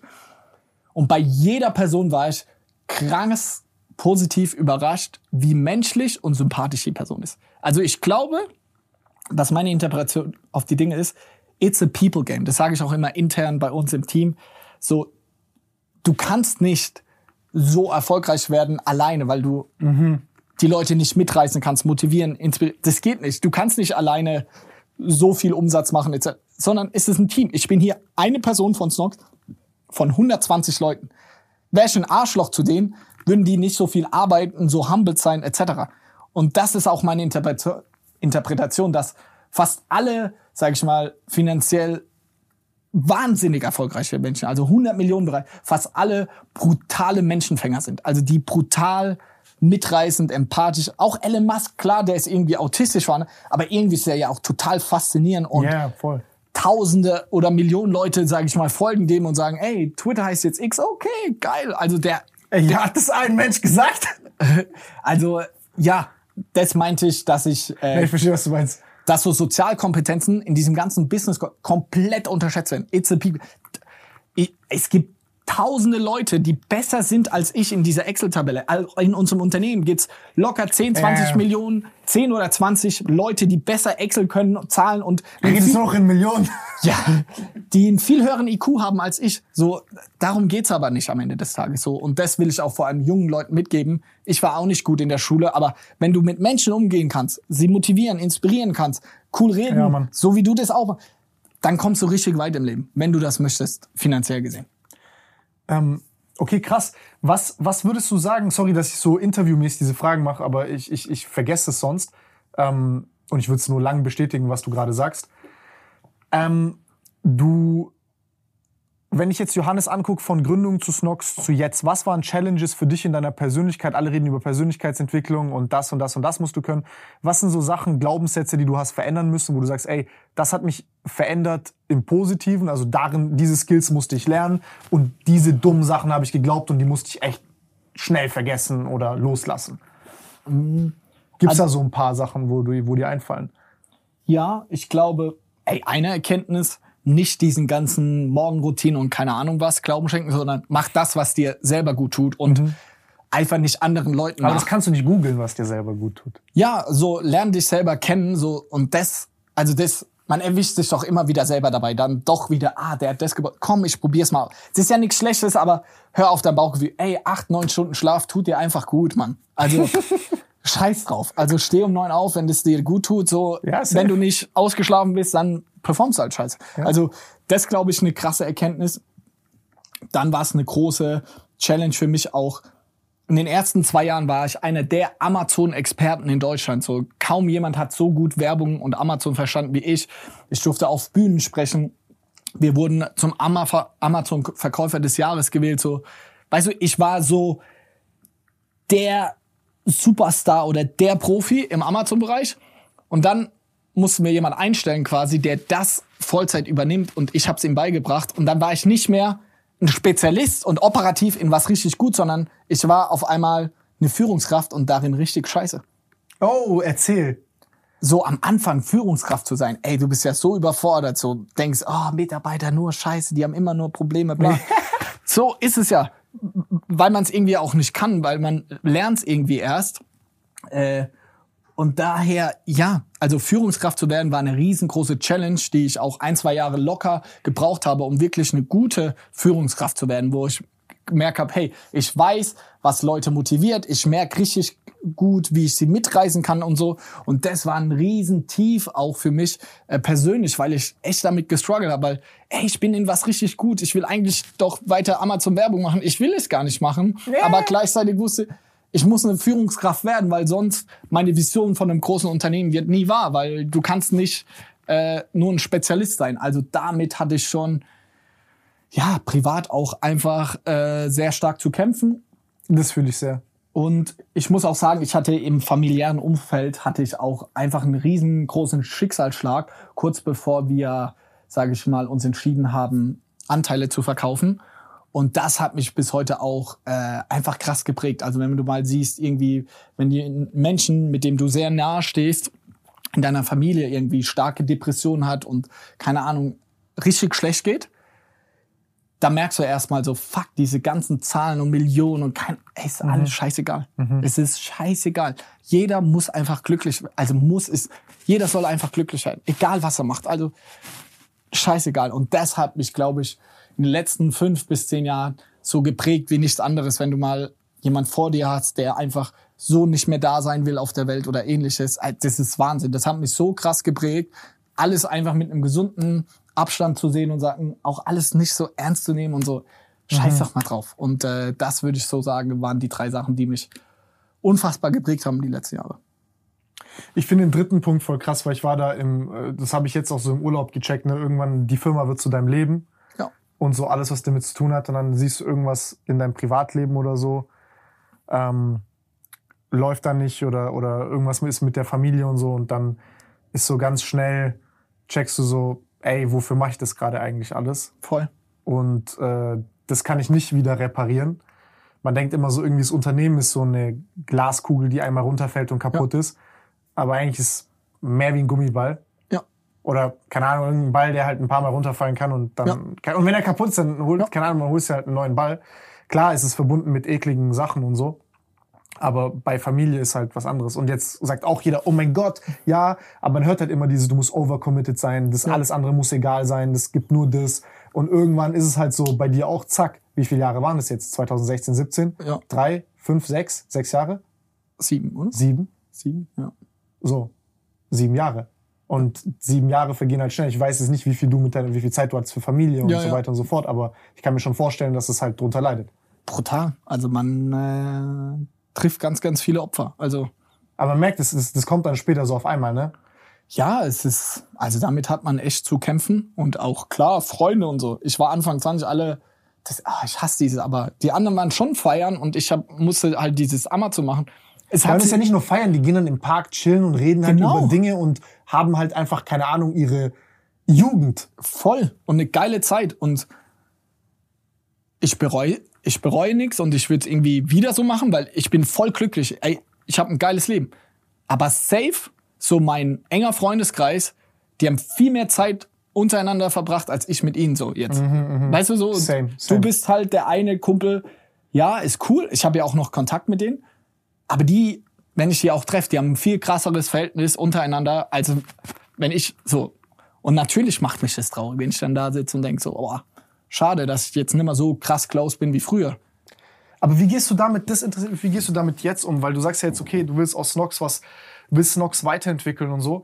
Aber ich zum Beispiel jetzt, ich, ich projiziere jetzt mich an deine Stelle, was Ja. vielleicht ein bisschen komisch ist, aber boah, mir wäre das, mh, mich würde es kitzeln. Wahrscheinlich wäre ich nach zwei Monaten gelangweilt oder so. Und ich würde was machen wollen, aber ich will auch nicht kommen mit Life-Work-Balance und so weiter. Aber irgendwie, man hat ja schon so diesen Wunsch, das unter einen Hut zu bekommen. Und wäre jetzt nicht so eine Kacksituation, würdest du das dann auch machen? Oder wie siehst du das? Haben sich so deine Prioritäten jetzt geordnet, nachdem du diesen, ich sag mal, Mini-Exit hattest? Ähm, Mit Freundin, mit Familie, mit Freunden. ich würde gerade wir sind gerade in einer Sondersituation. Irgendwie Wirtschaftskrise plus die Führungskräfte haben uns verlassen. So, wenn das jetzt wieder. Ja, aber du weißt, es ist immer schnell nochmal eine neue Sondersituation. Ja, aber ich würde sagen, so zum Beispiel vom Jahr, anderthalb, habe ich viel weniger gearbeitet als jetzt. Da war meine Work-Life-Balance viel, viel besser. Okay. Also so, da hatte ich das So viel, for, for our workweek mäßig. Nee, jetzt so übertrieben nicht. Aber da hatte ich äh, nie am Wochenende gearbeitet, immer um 8, 9 angefangen, irgendwie bis 17, 18 Uhr. Also da hatte ich echt ein, weil bei 120 Leuten ist ja eigentlich auch so, ey, deswegen hast du ja auch andere Leute, die sich darum operativ kümmern. Du gibst die Strategie vor. Mhm, Verstehe. Also ich war da schon viel weiter. Jetzt haben wir Sondereffekte und ich bin gerade mit Hochdruck dran, Recruiting neue Leute einzustellen. Und das ist absolut mein Ziel irgendwie, dass ich die Firma, sag ich mal, so in den Griff bekomme, dass ich wieder mehr Zeit für mich habe, für meine Freunde, für meine Verlobte. Irgendwann kommen bestimmt auch mal Kinder und will selber eine, voll. Aber dafür muss ich jetzt gerade die Arbeit reinstecken, dass ich das so aufbaue, so die Leute habe, die sich dann darum kümmern. Und es kann nicht Ziel sein, dass so wie mein Leben gerade aussieht, mein Tagesablauf, die nächsten fünf Jahre, das will ich nicht. Und das finde ich auch nicht erstrebenswert. Und das will ich auch niemandem empfehlen. Äh, ich strebe nicht danach. Weißt du, ich bin nicht so, so blauäugig und denk, oh, ey, ich mache mich da geil dran, ey, ich will hasseln und immer. Nee, wenn ich keine Lust mehr drauf hab und ich viel mehr Lust auf Familie hab, dann stelle ich einen Geschäftsführer ein, der soll das übernehmen. So, das ist doch das Geile. Man hat die selber die Möglichkeiten. Also ich bin selber in charge, das komplett zu entscheiden. Wie ist es ähm, mit deinen, du hast vorhin gesagt, du nerdest voll ab auf diese ganzen äh, Online-Marketing-Geschichten und so weiter und so fort. Ähm, was sind da so Sachen, also wie hast du dich da zum Beispiel informiert, wie hast du da gelernt, wie hast du diese wichtigsten Sachen, was Sales angeht und diese ganzen Sales-Channels und Co., wo, wo beziehst du deine Informationen, wie lernst du? Wie Ich würde auf jeden Sachen Fall bei? im ersten Schritt Podcasts konsumieren, Videos, Text lesen, so für das irgendwie Basic und fortgeschrittene Wissen. Aber ab einem gewissen Zeit musst du selber ins Doing kommen. Also wie mit AI, selber prompten, selber Sachen ausprobieren, weil die, die besten Sachen stehen irgendwie nicht im Internet und jeder gibt die Preis, sondern du musst AB testen. Du musst auch schauen, hey, mein Produkt Socken. Es gibt ja keinen anderen Sockenunternehmer auf der Welt, der dir dann sagt, Johannes, du sollst deine Socken so und so muss die aussehen, sondern du musst es ja Transferleistung.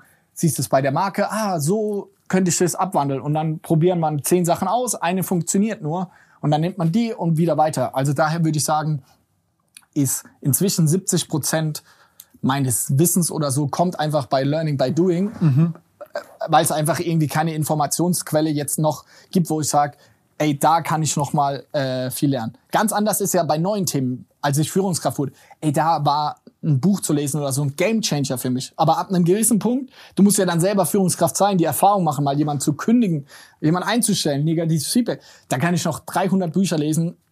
Ich werde nur gut da drin, wenn ich diesen Skill auch wirklich trainiere. 100 Pro. Wie ist es ähm, bei dir, wenn du jetzt über Sales sprichst und ähm, dein Steckenpferd? Was würdest du sagen, sind da Basics, damit man gut wird darin? Was muss man für Persönlichkeitseigenschaften mitbringen und was, was musst du an Wissen mitbringen? Was solltest du lernen, beherrschen, gucken? Was sind so die Prinzipien davon für dich? Boah. Ich glaube, du musst zahlenaffin sein, gerade im Online-Marketing. Also Einzelhandel, da musst du Menschenfänger sein, aber Online-Marketing, E-Commerce, wo ich herkomme, musst du schon eine Begeisterung für Zahlen sein, haben. Du musst irgendwie geil drauf sein. Boah, da, da ist die Klickrate zwischen zwei Ads, da ist sie bei 1%, da 0,3. So, für solche Themen musst du dich begeistern. Und wenn, ey, Zahlen dir scheißegal sind, dann kann, dann wird es sau schwer, irgendwie Online-Marketing zu lernen. Also, weil das fast nur Zahlen ist.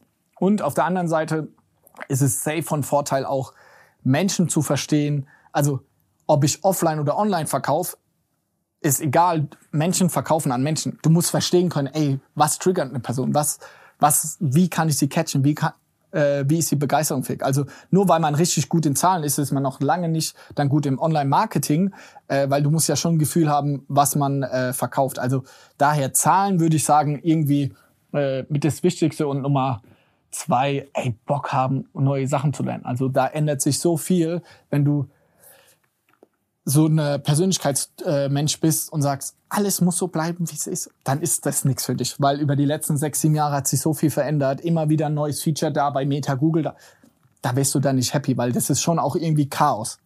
Mhm, verstehe. Verstehe. Ja, interessant.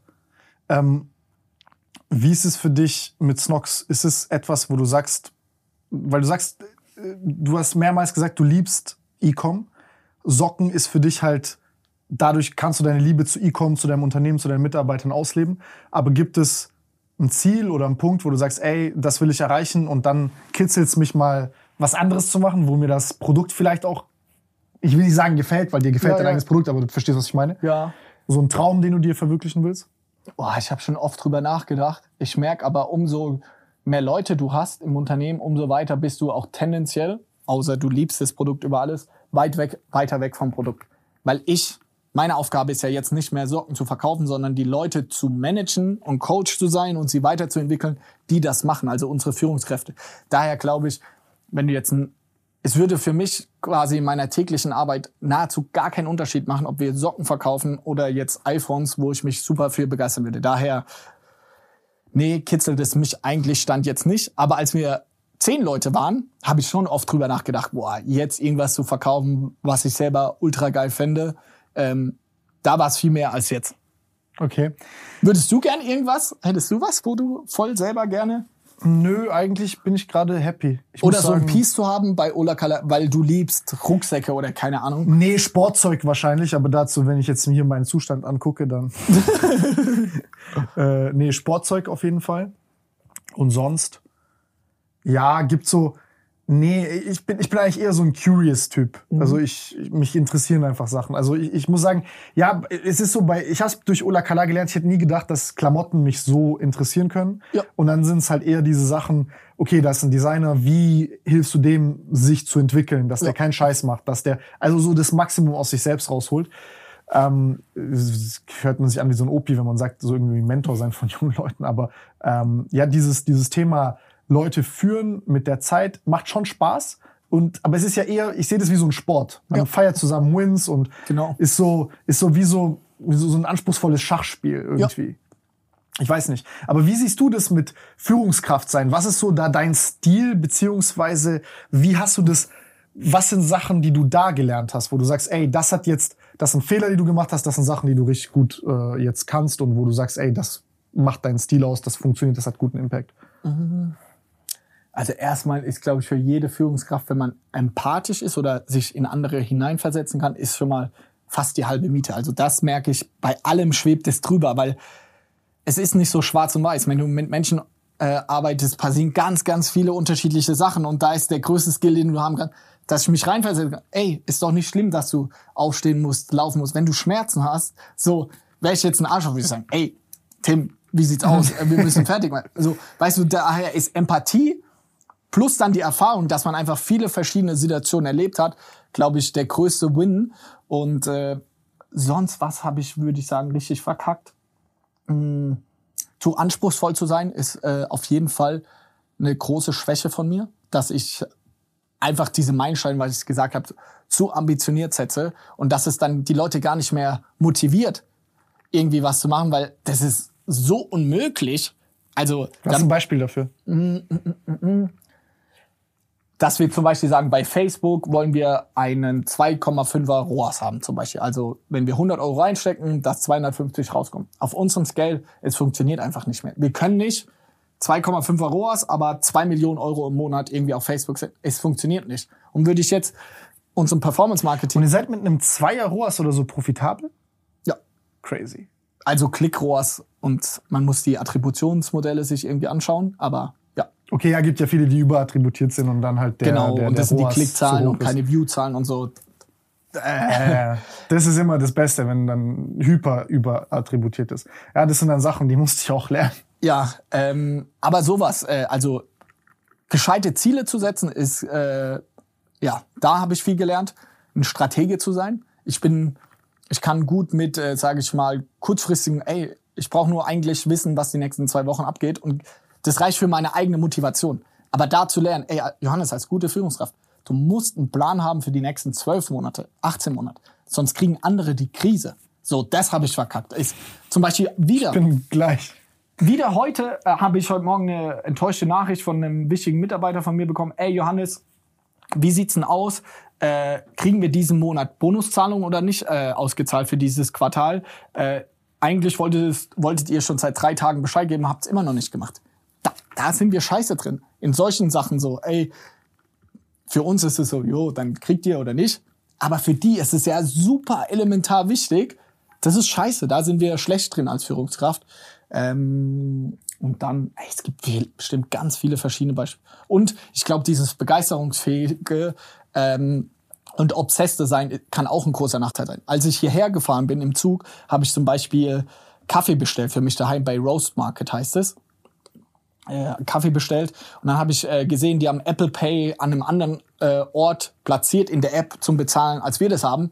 Und das fand ich geil, so von der UI fand ich richtig geil gemacht. Direkt eine Nachricht. Direkt Screenshot, Asana Task an den Ansprechpartner bei uns im Unternehmen. Hey, könnt mir das so umsetzen, bla bla bla. Das hört sich für viele cool an, aber natürlich ist es für die Person irgendwie auch kacke, weil die denkt so, ey, jeden Tag kriege ich da drei neue Ideen, Impulse. ja, ja. Wie soll ich hier, eigentlich haben wir doch Meilensteine ausgemacht, aber trotzdem kommt da ständig neue Ideen. Ja, ich bin überfordert. Der Johann soll mir jetzt mal klar sagen, was er von mir will. Ich bin genauso. Und daher, also das auszutarieren, weil es kann nicht nur, es gibt nicht nur den Blueprint und wir können nicht nur nach Schema F arbeiten, aber die ganze Zeit nur neue Impulse ist halt irgendwie auch kacke. Ja, ja, ja, ja. Ich verstehe, was du meinst. Und da glaube ich dann einfach mit Erfahrung und Empathie diese Balance zu halten, hey, wem schicke ich jetzt mal drei, zwei, drei neue Impulse oder bei wem habe ich die letzten zwei Wochen irgendwie 30 neue Sachen erstellt, so, ey, da mache ich jetzt lieber mal Piano. Die Person muss da jetzt auch erstmal abarbeiten und klarkommen oder war gerade erst im Urlaub. Ich darf die jetzt nicht zu, zu bombardieren, sonst ist sie komplett demotiviert. Ich, das muss ich schon sehr stark lernen. Wie ist es mit deinem Partner? Wie ist dein Verhältnis zu ihm? Also was, was, macht, äh, was macht er? Er, also, wir sind Weil du bist ja viel stärker in der Öffentlichkeit als er. Genau, das haben wir am Anfang gesagt, ey, einer von uns beiden muss das machen. Dann haben wir uns entschieden, okay, ich mach. Er ist im Hintergrund, er hat zum Beispiel den ganzen Investorendeal gemanagt, er ist für die Finanzen verantwortlich, für das Produkt, für den Versand der Produkte, also für die Logistik, für Kundenservice. Also er hat genauso viel Verantwortung wie ich. Nur ich bin irgendwie unser Marktschreier und gehe raus und mach das. Aber deswegen bin ich ja nicht wichtiger fürs Unternehmen, sondern er guckt, dass die Operations laufen. Und so haben wir uns die Sachen äh, sehr gut aufgeteilt. Und das war, glaube ich, auch ein riesengroßer Erfolgsfaktor, dass wir, ey, wenn du zwei Leute hast, die Bock haben aufs Produkt oder zwei Leute, die nur Sales machen, schlimm. du brauchst ja komplementär, dass einer macht und das war bei uns von Anfang an super gut gegeben, eine tolle Vertrauensbasis, weil wir Cousins sind und alles und uns schon lange kennen, hat es einfach Cousin. Cousin hat es richtig geil von Anfang an funktioniert. Krass. Das ist, das ist, das ist auch eine schöne Geschichte. Wie ist es bei dir und Nico? Ähm, wie wir uns das aufteilen? Ja. Also es ist relativ dynamisch. Also ich bin zum Beispiel so ein bisschen Overthinking bei Sachen. Also ich gehe so gerne ins Detail, gucke mir tausend Sachen an, bla bla. Und Nico hilft mir da Entscheidungen zu treffen. Also Nico ist da sehr, Ja. zack, so ist gut, das ist scheiße. Also ich zum Beispiel, oh, das könnte man alles machen. Dann sagt er, ey, das ist cool, das nicht. Also in acht von zehn Fällen. Ähm, und ansonsten, worin Nico, also was Nico dann zum Beispiel macht, Nico ist sehr stark am Produkt auch. Also dann zum Beispiel, okay, so machen wir das, das ist jetzt gut genug und so. Ja. Und ich bin dann gerne obsessed, guck dann ganz viel rein. Und ähm, ansonsten, ja, ich bin mehr drin. Also ich guck mehr auf auch auf Operations und Co., aber jetzt nicht so tief. Da haben, also haben wir Ja. nochmal dann Leute, die uns halt Ja. helfen. Ähm, aber im, also jetzt halt die letzten Jahre habe ich das viel gemacht. Jetzt versuche ich da rauszukommen, damit ich wieder so ein bisschen nach vorne gucken kann. Ähm, auch viel Stuff konsumieren kann, ne? weil Ja. das, das brauche ich, sonst hast du keinen, du hast, du, du du bist nicht mehr connected zu den Leuten. Äh, und bei Nico ist es ist halt, bei Nico und mir ist es halt so, wir sind sehr ähnlich, deswegen muss ich, mache ich in Anführungszeichen auch einige Sachen, auf die ich jetzt vielleicht nicht Bock habe oder Ja. gehabt hätte, aber lernen dadurch halt sehr viel. Ja. Führungskraft sein, hatte ich keinen Bock drauf. Habe Ja. ich dann irgendwie, da suchst du dir immer so die Sachen, in denen du gut bist, wo Ja. du gut kannst. Und dann haben wir so nochmal, also es sind ja nicht nur Nico und ich, die sozusagen das Unternehmen leiten, sondern wir haben dann nochmal quasi äh, gute Freunde von uns, die mit drin sind, äh, die einen Top-Job machen. Und dann teilen wir uns so die Sachen auf in jeder, der halt, ich bin zum Beispiel jetzt, ich mag nicht dieses Kleinkarierte, aber manchmal brauchst du halt, weißt du, ich meine, das sind die Regeln, so muss ich jetzt verhalten und so. Ja. HR wäre für mich Horror. Ja. Ich bin zu empathisch manchmal, was HR angeht. Ja. Äh, und ich hab, hasse Regeln selber zu sehr. Verstehst du? Deswegen Voll. ist es halt so, ich kann nur aus einer Krisensituation, wenn ich merke, okay, ich muss jetzt diese Regel befolgen, weil ich verstehe, warum die da ist. Aber wenn ich eine Regel nicht wirklich verstehe, dann denke ich mir so, ey, Bro, pff, scheiß drauf, Einzelfall. Ja. So. Ähm, was ich jetzt spannend finde bei dir ist äh, diese Unternehmenskultur, weil jetzt auch, wenn ich öfter mit Leuten gesprochen habe, die haben so gesagt, so, ja, so ab 50 Leuten Kultur. So ab dann ist so, eine Versteck, Hidden Rule, wie auch immer man das jetzt nennen mag, aber eine Sache, die viele Leute nicht angucken, ist, dass du wirklich nachhaltig skalieren kannst als Unternehmen, ähm, also halt wachsen kannst und Co. Ja. Eine gute Basis hast, ist die Unternehmenskultur. Ja. Und ich finde bei euch, also wie das jetzt von außen rüberkommt, ist das bei euch echt krass. Also es, ist, es sieht sehr angenehm aus, es ist cool. Jetzt nicht nur über diese Benefits und so, ich meine, ihr müsst ja auch hardworking sein. Was sind da so Dinge, wo du sagst, ey, weil du hast ja mit aufgebaut, wie baut das, wie, wie hast du das aufgebaut? Und man sagt ja immer, der Fisch stinkt vom Kopf. ja, sehr, sehr, ähm, sehr, sehr schwer. Wir haben erstmal gesagt, das war irgendwie auch ein Man kommt ja nicht und sagt, ich, ja, ich baue jetzt Kultur auf. Genau. Wir haben erstmal Leute eingestellt, die wir selber einfach cool fanden. Also äh, die wir Mhm, wo es gepasst hat. Genau, wo es gepasst hat, die wir inspirierend fanden. Also es war auch oftmals ein Fehler, dass du Leute einstellst, die vom Persönlichkeitstyp zu, zu gleich wie du sind und deswegen magst du sie, sondern wir, das haben wir auch oft am Anfang den Fehler gemacht, aber dann angepasst, dass wir geschaut haben, ey, in einem Kundenservice-Team, da sind jetzt nur laute Leute. Vielleicht brauchen wir jetzt mal eine Person, die sehr gut zuhören kann. Also das ist essentiell, wie in einer Fußballmannschaft. Wie du bra brauchst nicht nur Stürmer, brauchst aber so. Das haben wir, würde ich sagen, nach 10, 15 Leuten haben wir das dann verstanden. Okay, ey, hier laufen alle, hier ist chaotisch im Büro, es ist laut. Wir brauchen jetzt mal ein paar Leute, die nächsten Hires, also die nächsten Leute, die wir anstellen, die müssen jetzt mal ein bisschen gedämpfter sein, ruhiger sein. Und da, so haben wir das Team gut zusammengestellt. Nummer zwei, glaube ich, Transparenz. Nicht nur nach außen hin, irgendwie das hier Zahlenteil, sondern intern haben wir eigentlich seit Tag eins auch immer gezeigt, wie viel Umsatz machen wir, wie viel Gewinn machen wir. Komplett Transparenz, wie viel Geld haben wir auf dem Konto und haben einfach gesagt, was uns auch beschäftigt. Hey, uns geht's super gut darum oder hey, Leute, wir haben gerade echt Probleme. Und das, glaube ich, hat die Kultur sehr zusammengeschweißt, doch, geschweißt. Ähm, Echt? Also ihr habt dann auch quasi gesagt, ey, es läuft gerade super scheiße und Ja. gib mal so eine Situation, weil da hätten ja zum Beispiel viele Leute Angst, wenn sie so ein Level an Transparenz haben im Unternehmen, dass dann Leute zum Beispiel sagen, okay, jetzt sinking ship, ich gehe nach Hause. Ja, aber wenn du die Monate davor auch immer erzählst, was jetzt gut ist und dann sagst du auch mal, hey, was ist scheiße? So, wir haben viele Fuck-Ups geteilt, dann wussten die Leute, ey, ich kann Johannes und Felix vertrauen. Und wenn es gerade scheiße läuft und die sagen, aber keine Angst, unser Unternehmen ist nicht bedroht, dann kann ich denen auch wirklich vertrauen. Ein konkretes Beispiel, mm, mm, mm, mir fällt jetzt gerade keins ein, aber wir teilen dann schon, ey, mit der Maßnahme haben wir gerade 80.000 Euro verloren. Also das teilen wir dann auch. Äh, oder wir sind jetzt gerade viel unprofitabler als vor zwei Jahren, wie es jetzt gerade ist. Ähm, und fast jeder in unserem Unternehmen kann unsere P&L, also äh, Profit-Loss-Rechnung, weiß, hey, welche Kostenpunkte haben wir, wie viel Prozent davon sind Mitarbeiter und so weiter. Ähm, deswegen, wir sind da super transparent. Deswegen glaube ich, vertrauen uns die Leute äh, dadurch einfach äh, sehr. Und was hat die Kultur noch gemacht? Ey, es ist so viel Intuition und Empathie, so um eine Kultur aufzubauen. So, ich bin auch äh, jeden Tag eigentlich im Office. Also nur remote zu sein ist einfach viel, viel anspruchsvoller und schwieriger, wirklich eine Kultur zu haben. Und wir versuchen auch alle zwei Monate wirklich zusammenzukommen, ein Event zu haben. Unser letztes Event war ein Mario Kart Turnier, haben wir ein Kino gemietet, haben wir Geil. alle zusammen Mario Kart gespielt. Ähm, jetzt im September ist dieser Summertrip, wo wir die ganze Firma einladen, äh, dahin zu gehen. Also das sind viele Bausteine, die dann im Gesamten die Kultur ergeben. Ähm, oder wir haben äh, eine Person musste das Unternehmen leider verlassen und dann haben sich viele Leute gefragt, hey, warum? Wir haben das schlecht kommuniziert.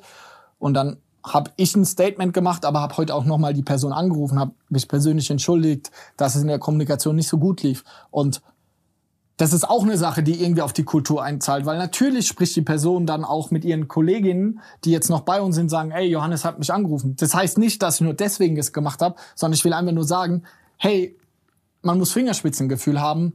Ey, wo muss ich jetzt vielleicht mal anrufen, weil sie es total verletzt hat, wie wir gemacht haben. Aber wo, der nimmt es irgendwie ganz locker und ihm ist es irgendwie total egal. Also Kultur ist was, ey, sehr viel Fingerspitzengefühl, aber du musst irgendwie empathisch sein, du musst auf die Leute hören, du musst dir Zeit für die nehmen. Und das zum Beispiel habe ich gerade viel zu wenig. Das ist scheiße.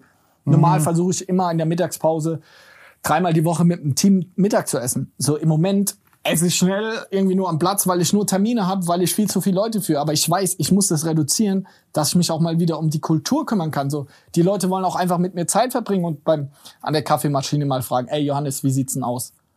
Verstehe ich. Nee, ist ein guter Punkt. Ich finde das krass, dass ihr da transparent seid mit den ganzen Sachen. Das, das finde ich heftig. Ähm, das heißt, jeder kann da einsehen, jeder kann das kommentieren, jeder kann, das ist, ich meine, kann gesund sein. Ja. Ist es dann so, dass dann Leute auch da kommen, Sachen sehen und dann sagen, ey, ich habe da noch mal eine Idee, mit der keiner Ja, gerechnet voll. hat? Voll. Okay, ja, das ist cool. Das Voll. ist cool. Wir haben auch letztens so ein Formular gemacht, haben wir gesagt, ihr kriegt 1000 Euro Bonus, äh, wenn ihr uns eine Idee pitcht, mit der wir irgendwie ähm, im Jahr jetzt 10.000 Euro zahlen würden. Und es haben, wurden über 50 Sachen eingereicht. Krass. Wie viel habt ihr akzeptiert?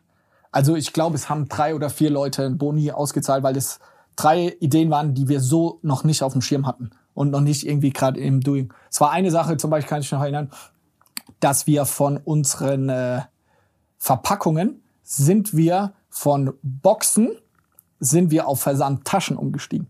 Und das hat uns im Jahr jetzt, glaube ich, spart uns 90.000 Euro ein oder so.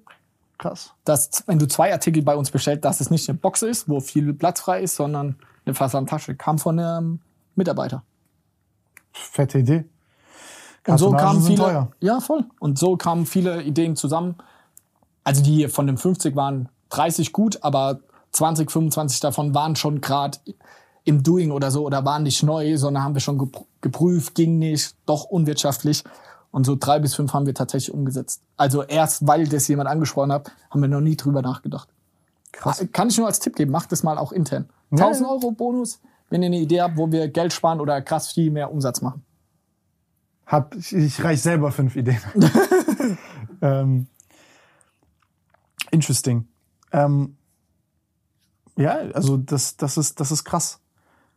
Also wer hätte gedacht, dass dahinter so viel steckt, ne? wenn man jetzt ganz oberflächlich hört, hier Socken und dies und das, ne? E-Com, bla, Amazon-Brand und so weiter.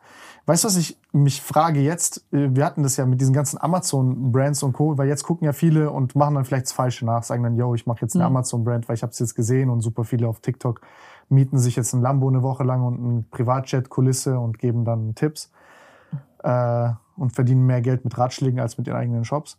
Ist ja gerade auch schwierige Situation mit diesen ganzen Aggregatoren und Aufkaufen, weil alle, die wollen ja alle Exit machen. Also diese kleineren Sachen, wo die dann sagen, jo, ich mach's jetzt so, wie dein im Kurs gemacht wird. Ähm, wie, wie, ist, wie ist da gerade so die, die, die Stimmung und so? Weißt du Scheiße. das? Ja? Scheiße. Also es, bei den ganzen Aggregatoren äh, kippt gerade das Geschäftsmodell. Weil das, da tun mir voll viele Leute leid, die diesen, die zum Beispiel auch gute Shops haben, aber jetzt halt keinen Käufer mehr finden. Ja, voll. Weil deren, weil voll viele von den Amazon-Leuten halt, ähm, ich habe mir das mal so angeguckt, auch weil wir da ein paar Sachen gemacht haben, die rechnen halt bis zum, was haben die? Die haben ja im Endeffekt DB2 gleichgesetzt mit Gewinn. Mhm. Und dann haben die ganzen Aggregator haben das halt geschluckt Ja. eine Zeit lang. Und jetzt hast du halt höhere Marketingkosten und Co. Voll. Und du kannst halt nicht aus dem Kinderzimmer betreiben. Voll. Kommen halt so Operations-Costs dazu, halt so Overhead und die ganze Scheiß. Absolut. Und äh, das ist schon, also da habt ihr ja auch, weil du gesagt hast, du bist nicht so strategisch Mhm. und so. Das ist ja zum Beispiel ein Riesen, also werdet ihr jetzt den klassischen Amazon-Weg gegangen. Ihr seid das ja, seid die Welle geritten. Ihr habt Amazon als, Ja. seid gut gerankt und macht Geld damit. Aber es gibt ja viele, die ja wirklich da echt richtig auf die Fresse geflogen sind oder, oder fliegen. Ja, also es haben ja viele trotzdem verkauft, haben ihr Geld bekommen, Mhm. deswegen cool. Äh, auch viele Freunde, die ich habe, mit denen wir damals auf Amazon angefangen haben, haben dann an Aggregator verkauft. Ey, geil. Für uns war das nie ein Thema, weil Amazon 30 Prozent von unserem Umsatz ausmacht. Irgendwie und Mhm. 60 Prozent Online-Shop. Und man muss sagen, so ein Aggregator, der zahlt vielleicht zwischen drei bis fünf, sechs Mal deinen Gewinn, den du machst.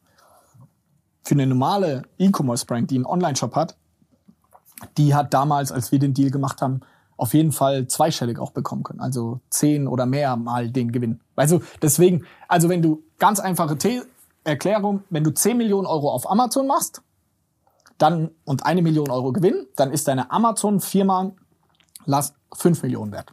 Mal ganz grob gesagt. Wenn du 10 Millionen mit den gleichen Produkten im eigenen Online-Shop machst, auch eine Million Gewinn, ist deine Firma nicht 5 Millionen wert, sondern 10 Millionen wert.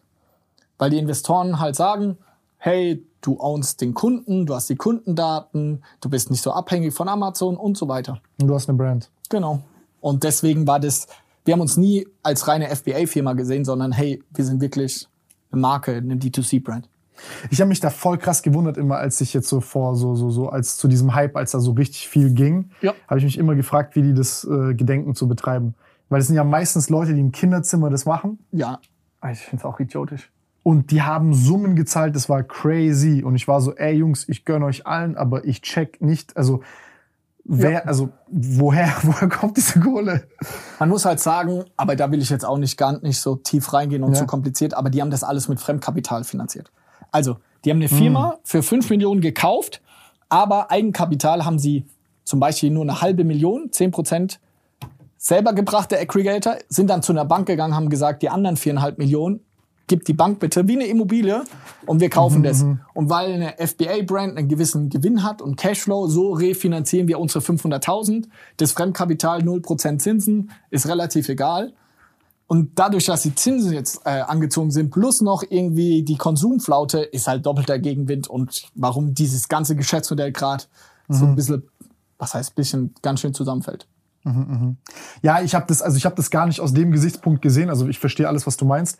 Ich habe einfach mich nur gefragt, okay, wer will etwas haben, was keine Brand ist? Weil im Endeffekt Amazon war immer so, du bist der Einäugige unter den Blinden. Heißt, ich hole jetzt dasselbe Produkt, habe ein besseres Listing, weil der eine halt keine Ahnung mit seinem Fuß aus China das Bild gemacht hat. Ja. Äh, und halt eine scheiß Beschreibung gemacht hat und so weiter und so fort. Heißt, du bist super easy angreifbar. Ja. Und äh, ja, du hast jetzt nicht den Kundenkontakt. Nee, das, das hat mich, also das hat mich krass ähm, immer irritiert, aber ja, das ist also jetzt der ist schade auf jeden Fall für die Leute. Krass. Also heftig, nee, ich, ich, ich denke gerade nur so nach, weil ihr seid da echt, ihr habt viel, verdammt viel richtig gemacht und ihr wart eine der ersten und dann gibt's auch nirgendwo, wo du abgucken kannst, ne? Ja. Hast du ein Gefühl für was jetzt so geht? Weil jetzt, das ist so ganz spannend jetzt gerade. Ich fühle mich in, jetzt gerade echt wie, ich check gar nichts. Also früher vor 2016 hatte ich noch ein, oder wann auch immer, hat man so ein gutes Bauchgefühl, okay, was geht gerade, bla bla.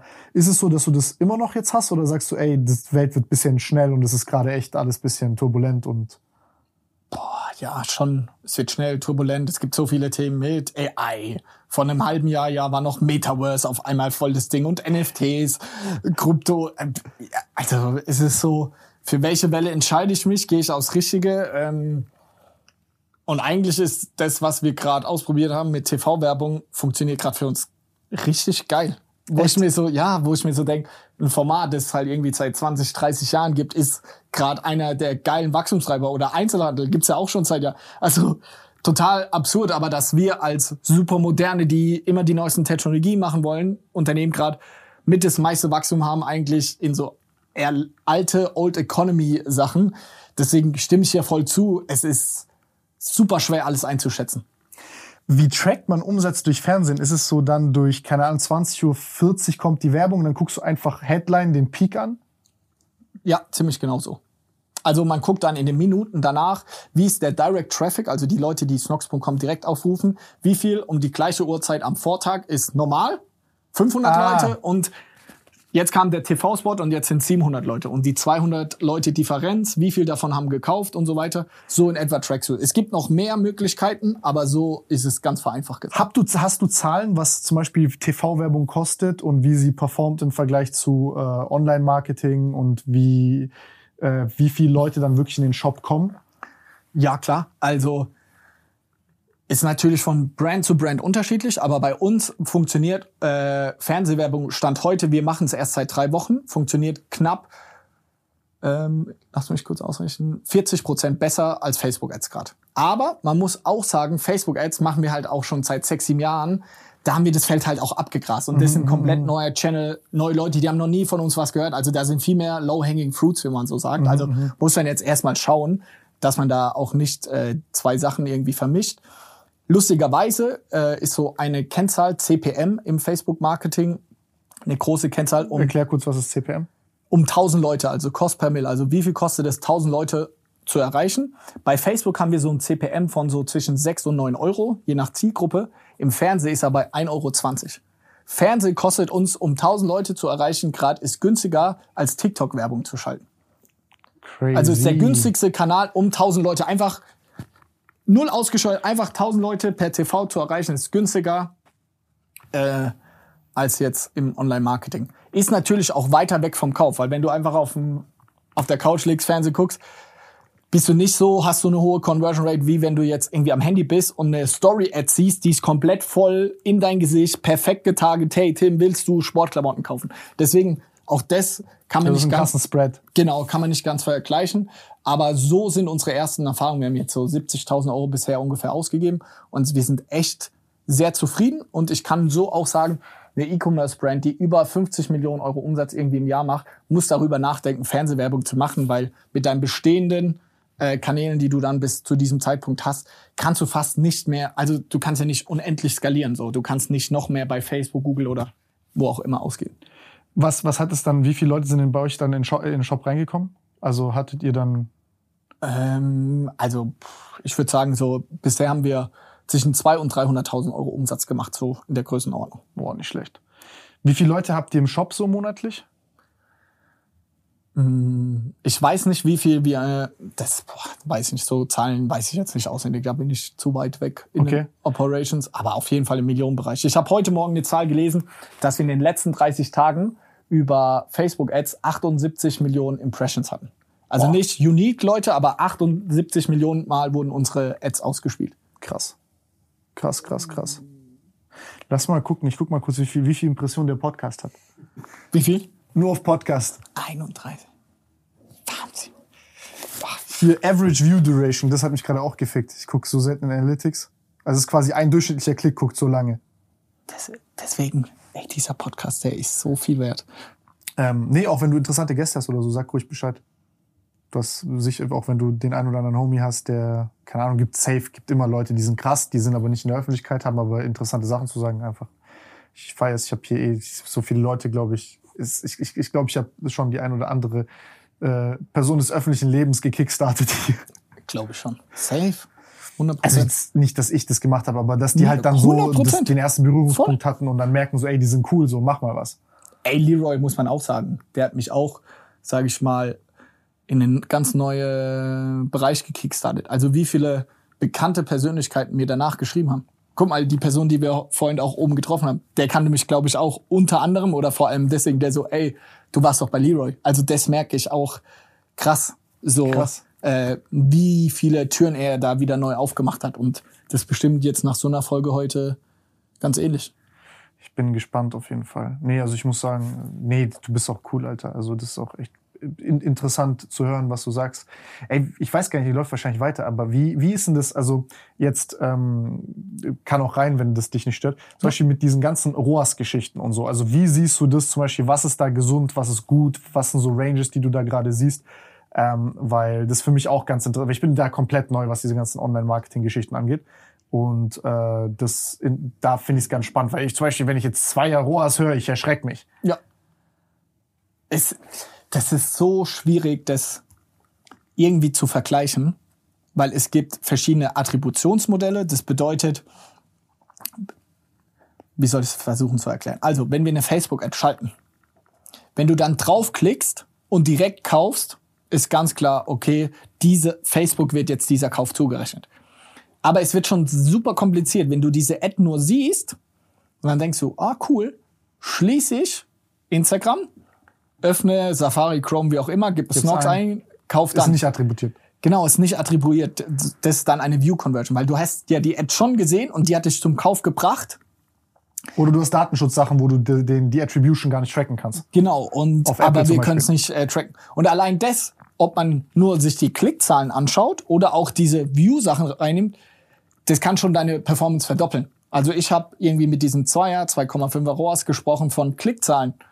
Wenn wir, ich da die View-Zahlen von uns reinnehmen würde, wären die bei vier oder fünf oder keine Ahnung was. Das macht ja dein Online-Marketer gerne, dass er dann halt, da gibt's ja verschiedene Berechnungsgrundlagen, wie Genau. du dein ROAS ermittelst. Genau. Und die nehmen natürlich immer den, wo der ROAS am höchsten ist. Genau, und wenn man dann auf LinkedIn irgendwelche Screenshots und mein ROAS ist bei 10 oder ja, und dann gibt's ja auch so Effekte, wenn man, wenn wir zum Beispiel jetzt Ads schalten würden, nur auf Leute, die schon mal bei Snox gekauft haben, da haben wir auch einen 10er ROAS.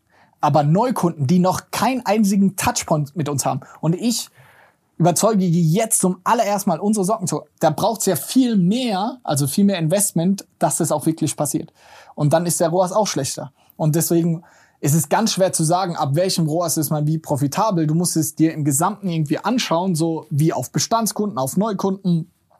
Wie viel Spend habe ich schon beim Channel? Wie nennt man das dann die Inkrementalität? Also gebe ich jetzt nochmal bei Facebook 1000 Euro mehr aus? Wie viel neuer Umsatz, den ich davor nicht gemacht hätte, kommt wirklich dazu? Und das sind ganz viele verschiedene Perspektiven, was es ganz unmöglich eigentlich macht, zu sagen, nur an dieser einen Kennzahl einen ROAS, ob die Marke gut oder schlecht ist. Wir skalieren in den letzten zwei, drei Jahren auf einem ROAS von sogar unter zwei und sind trotzdem profitabel. Weißt du, so, weil wir dann sagen, okay, der kauft beim ersten Mal, sind wir vielleicht nur im Break-Even, aber wir wissen, eine gewisse Prozentanzahl kauft in den ersten sieben Tagen nochmal. Weil ein typisches Kaufverhalten bei uns ist, du probierst die Boxershorts aus, wenn die dir gefallen, kaufst du dann nach einer Woche, wenn sie da waren, zwei, drei Stück äh, noch nach. Aber dann per E-Mail, dann haben wir gar keine Marketingkosten mehr und sind dann ganz profitabel. Das heißt Customer Lifetime Value, also gesamt die erste Bestellung haben wir 0 Euro Profit zum Beispiel gemacht, aber bei der zweiten, eine Boxershorts kostet 45 Euro, also eine Sechserpack, machen wir einfach halber das nicht die wirklichen Zahlen, aber 10 Euro Profit, haben keine Marketingkosten, zack, haben wir bei der zweiten Order 10 Euro Gewinn gemacht. Also ist der Kunde jetzt geteilt durch zwei, wir haben zwei Orders, haben wir pro Order machen wir im Schnitt also 5 Euro Profit. So gucken wir ganzheitlicher drauf und nicht nur, hey, hier, wie ist der ROAS bei der Erstakquisition? so. Und das muss man sich ganz intensiv anschauen äh, und dann nicht nur so schwarz und weiß denken. Wie ist es bei euch mit der App? Weil das zum Beispiel stelle ich mir voll fett vor, um sein eigenes Ökosystem zu bauen und sich, sage ich mal, einfach Marketingkosten zu sparen, vor allem bei seiner Core-Audience. Äh, weil wir machen jetzt auch, Ja. ihr habt ja jetzt schon eine gemacht, ihr Ja. habt gelauncht. Wie happy bist du damit? Äh, ich weiß es auswendig, weil ich es gerade für eine Präsentation rausgeschrieben habe. Wir haben jetzt in den ersten 30 Tagen haben wir 238.000 Euro Umsatz gemacht. Deswegen sind wir echt zufrieden. Es ist für uns Was macht der Online-Shop im Vergleich? Zehnmal mehr, 20 mal mehr? Boah, in den letzten 30 Tagen. Ich kann ja mein Handy rausholen. Alter. Bevor ich jetzt irgendwelche Scheiße laber. Ich will jetzt hier nicht flexen, aber bevor dann Leute in die Kommentare schreiben, das stimmt doch gar nicht oder bla bla bla. Also, heute bisher hier 78.000 Euro Umsatz haben wir. Ähm, Solid. diesen Monat, also 4,4 Millionen hier, dass ich keinen Blödsinn rede. Äh, ja, 83.000 Bestellungen. Also wir sind am 27. Juli her, also im Monat gerade irgendwie passt ja dann. Das ist ja jetzt nur Shopify, das ist jetzt noch kein Amazon und Zalando und so. Und also Krass. dann macht der Online-Shop von äh, der vom Online-Shop-Umsatz ähm, also 5%? ja so 5%. So irgendwie in der Größenordnung.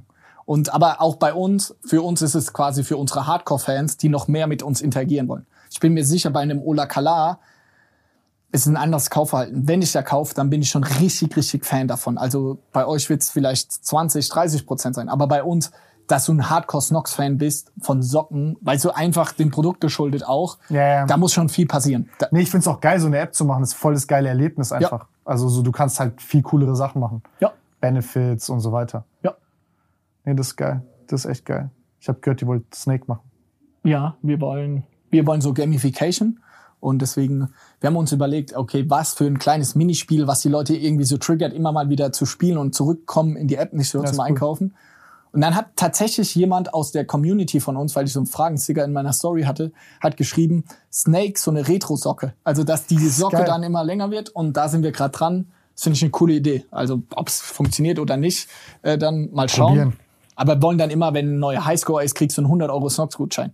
Und am Anfang verschenken, also gibt's dann bestimmt pro Tag ein, zwei neue Highscores, aber irgendwann wird's ja so schwerer. Aber die Leute verbringen ja dann eine Stunde oder so davor, weil sie unbedingt einen neuen Highscore und dann wollen wir in deiner Stadt bist du nur Platz drei oder so. Kennst du so vom Peloton-Bike? Weiß nicht, ob du mal gemacht Ja, hast. Da ist dann auch so, ey, in Mannheim bist du Platz acht und dann willst du noch mehr und keiner. So wollen wir es mal ausprobieren.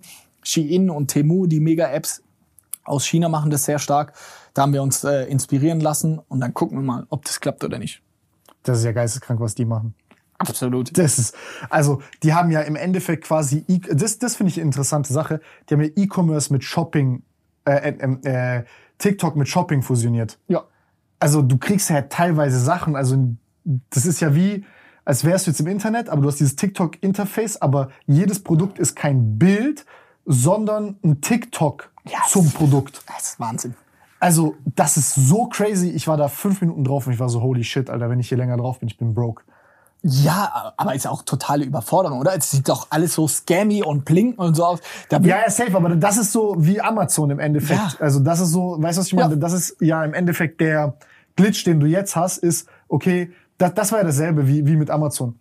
Wie interface du mit deinem Handy? Du gehst aufs Handy, guckst dir zum Beispiel jetzt Bilder an, Sachen an und dann hast du aber dein Shopping-Erlebnis ist so gebrochen. Aber da, da siehst du wieder, wie Content Creation so ein Skill wird. Ich hätte nie gedacht, dass Content Creation so ein, also so, weißt du. Wahnsinn. Aber gut ja irgendwie auch für dich, oder?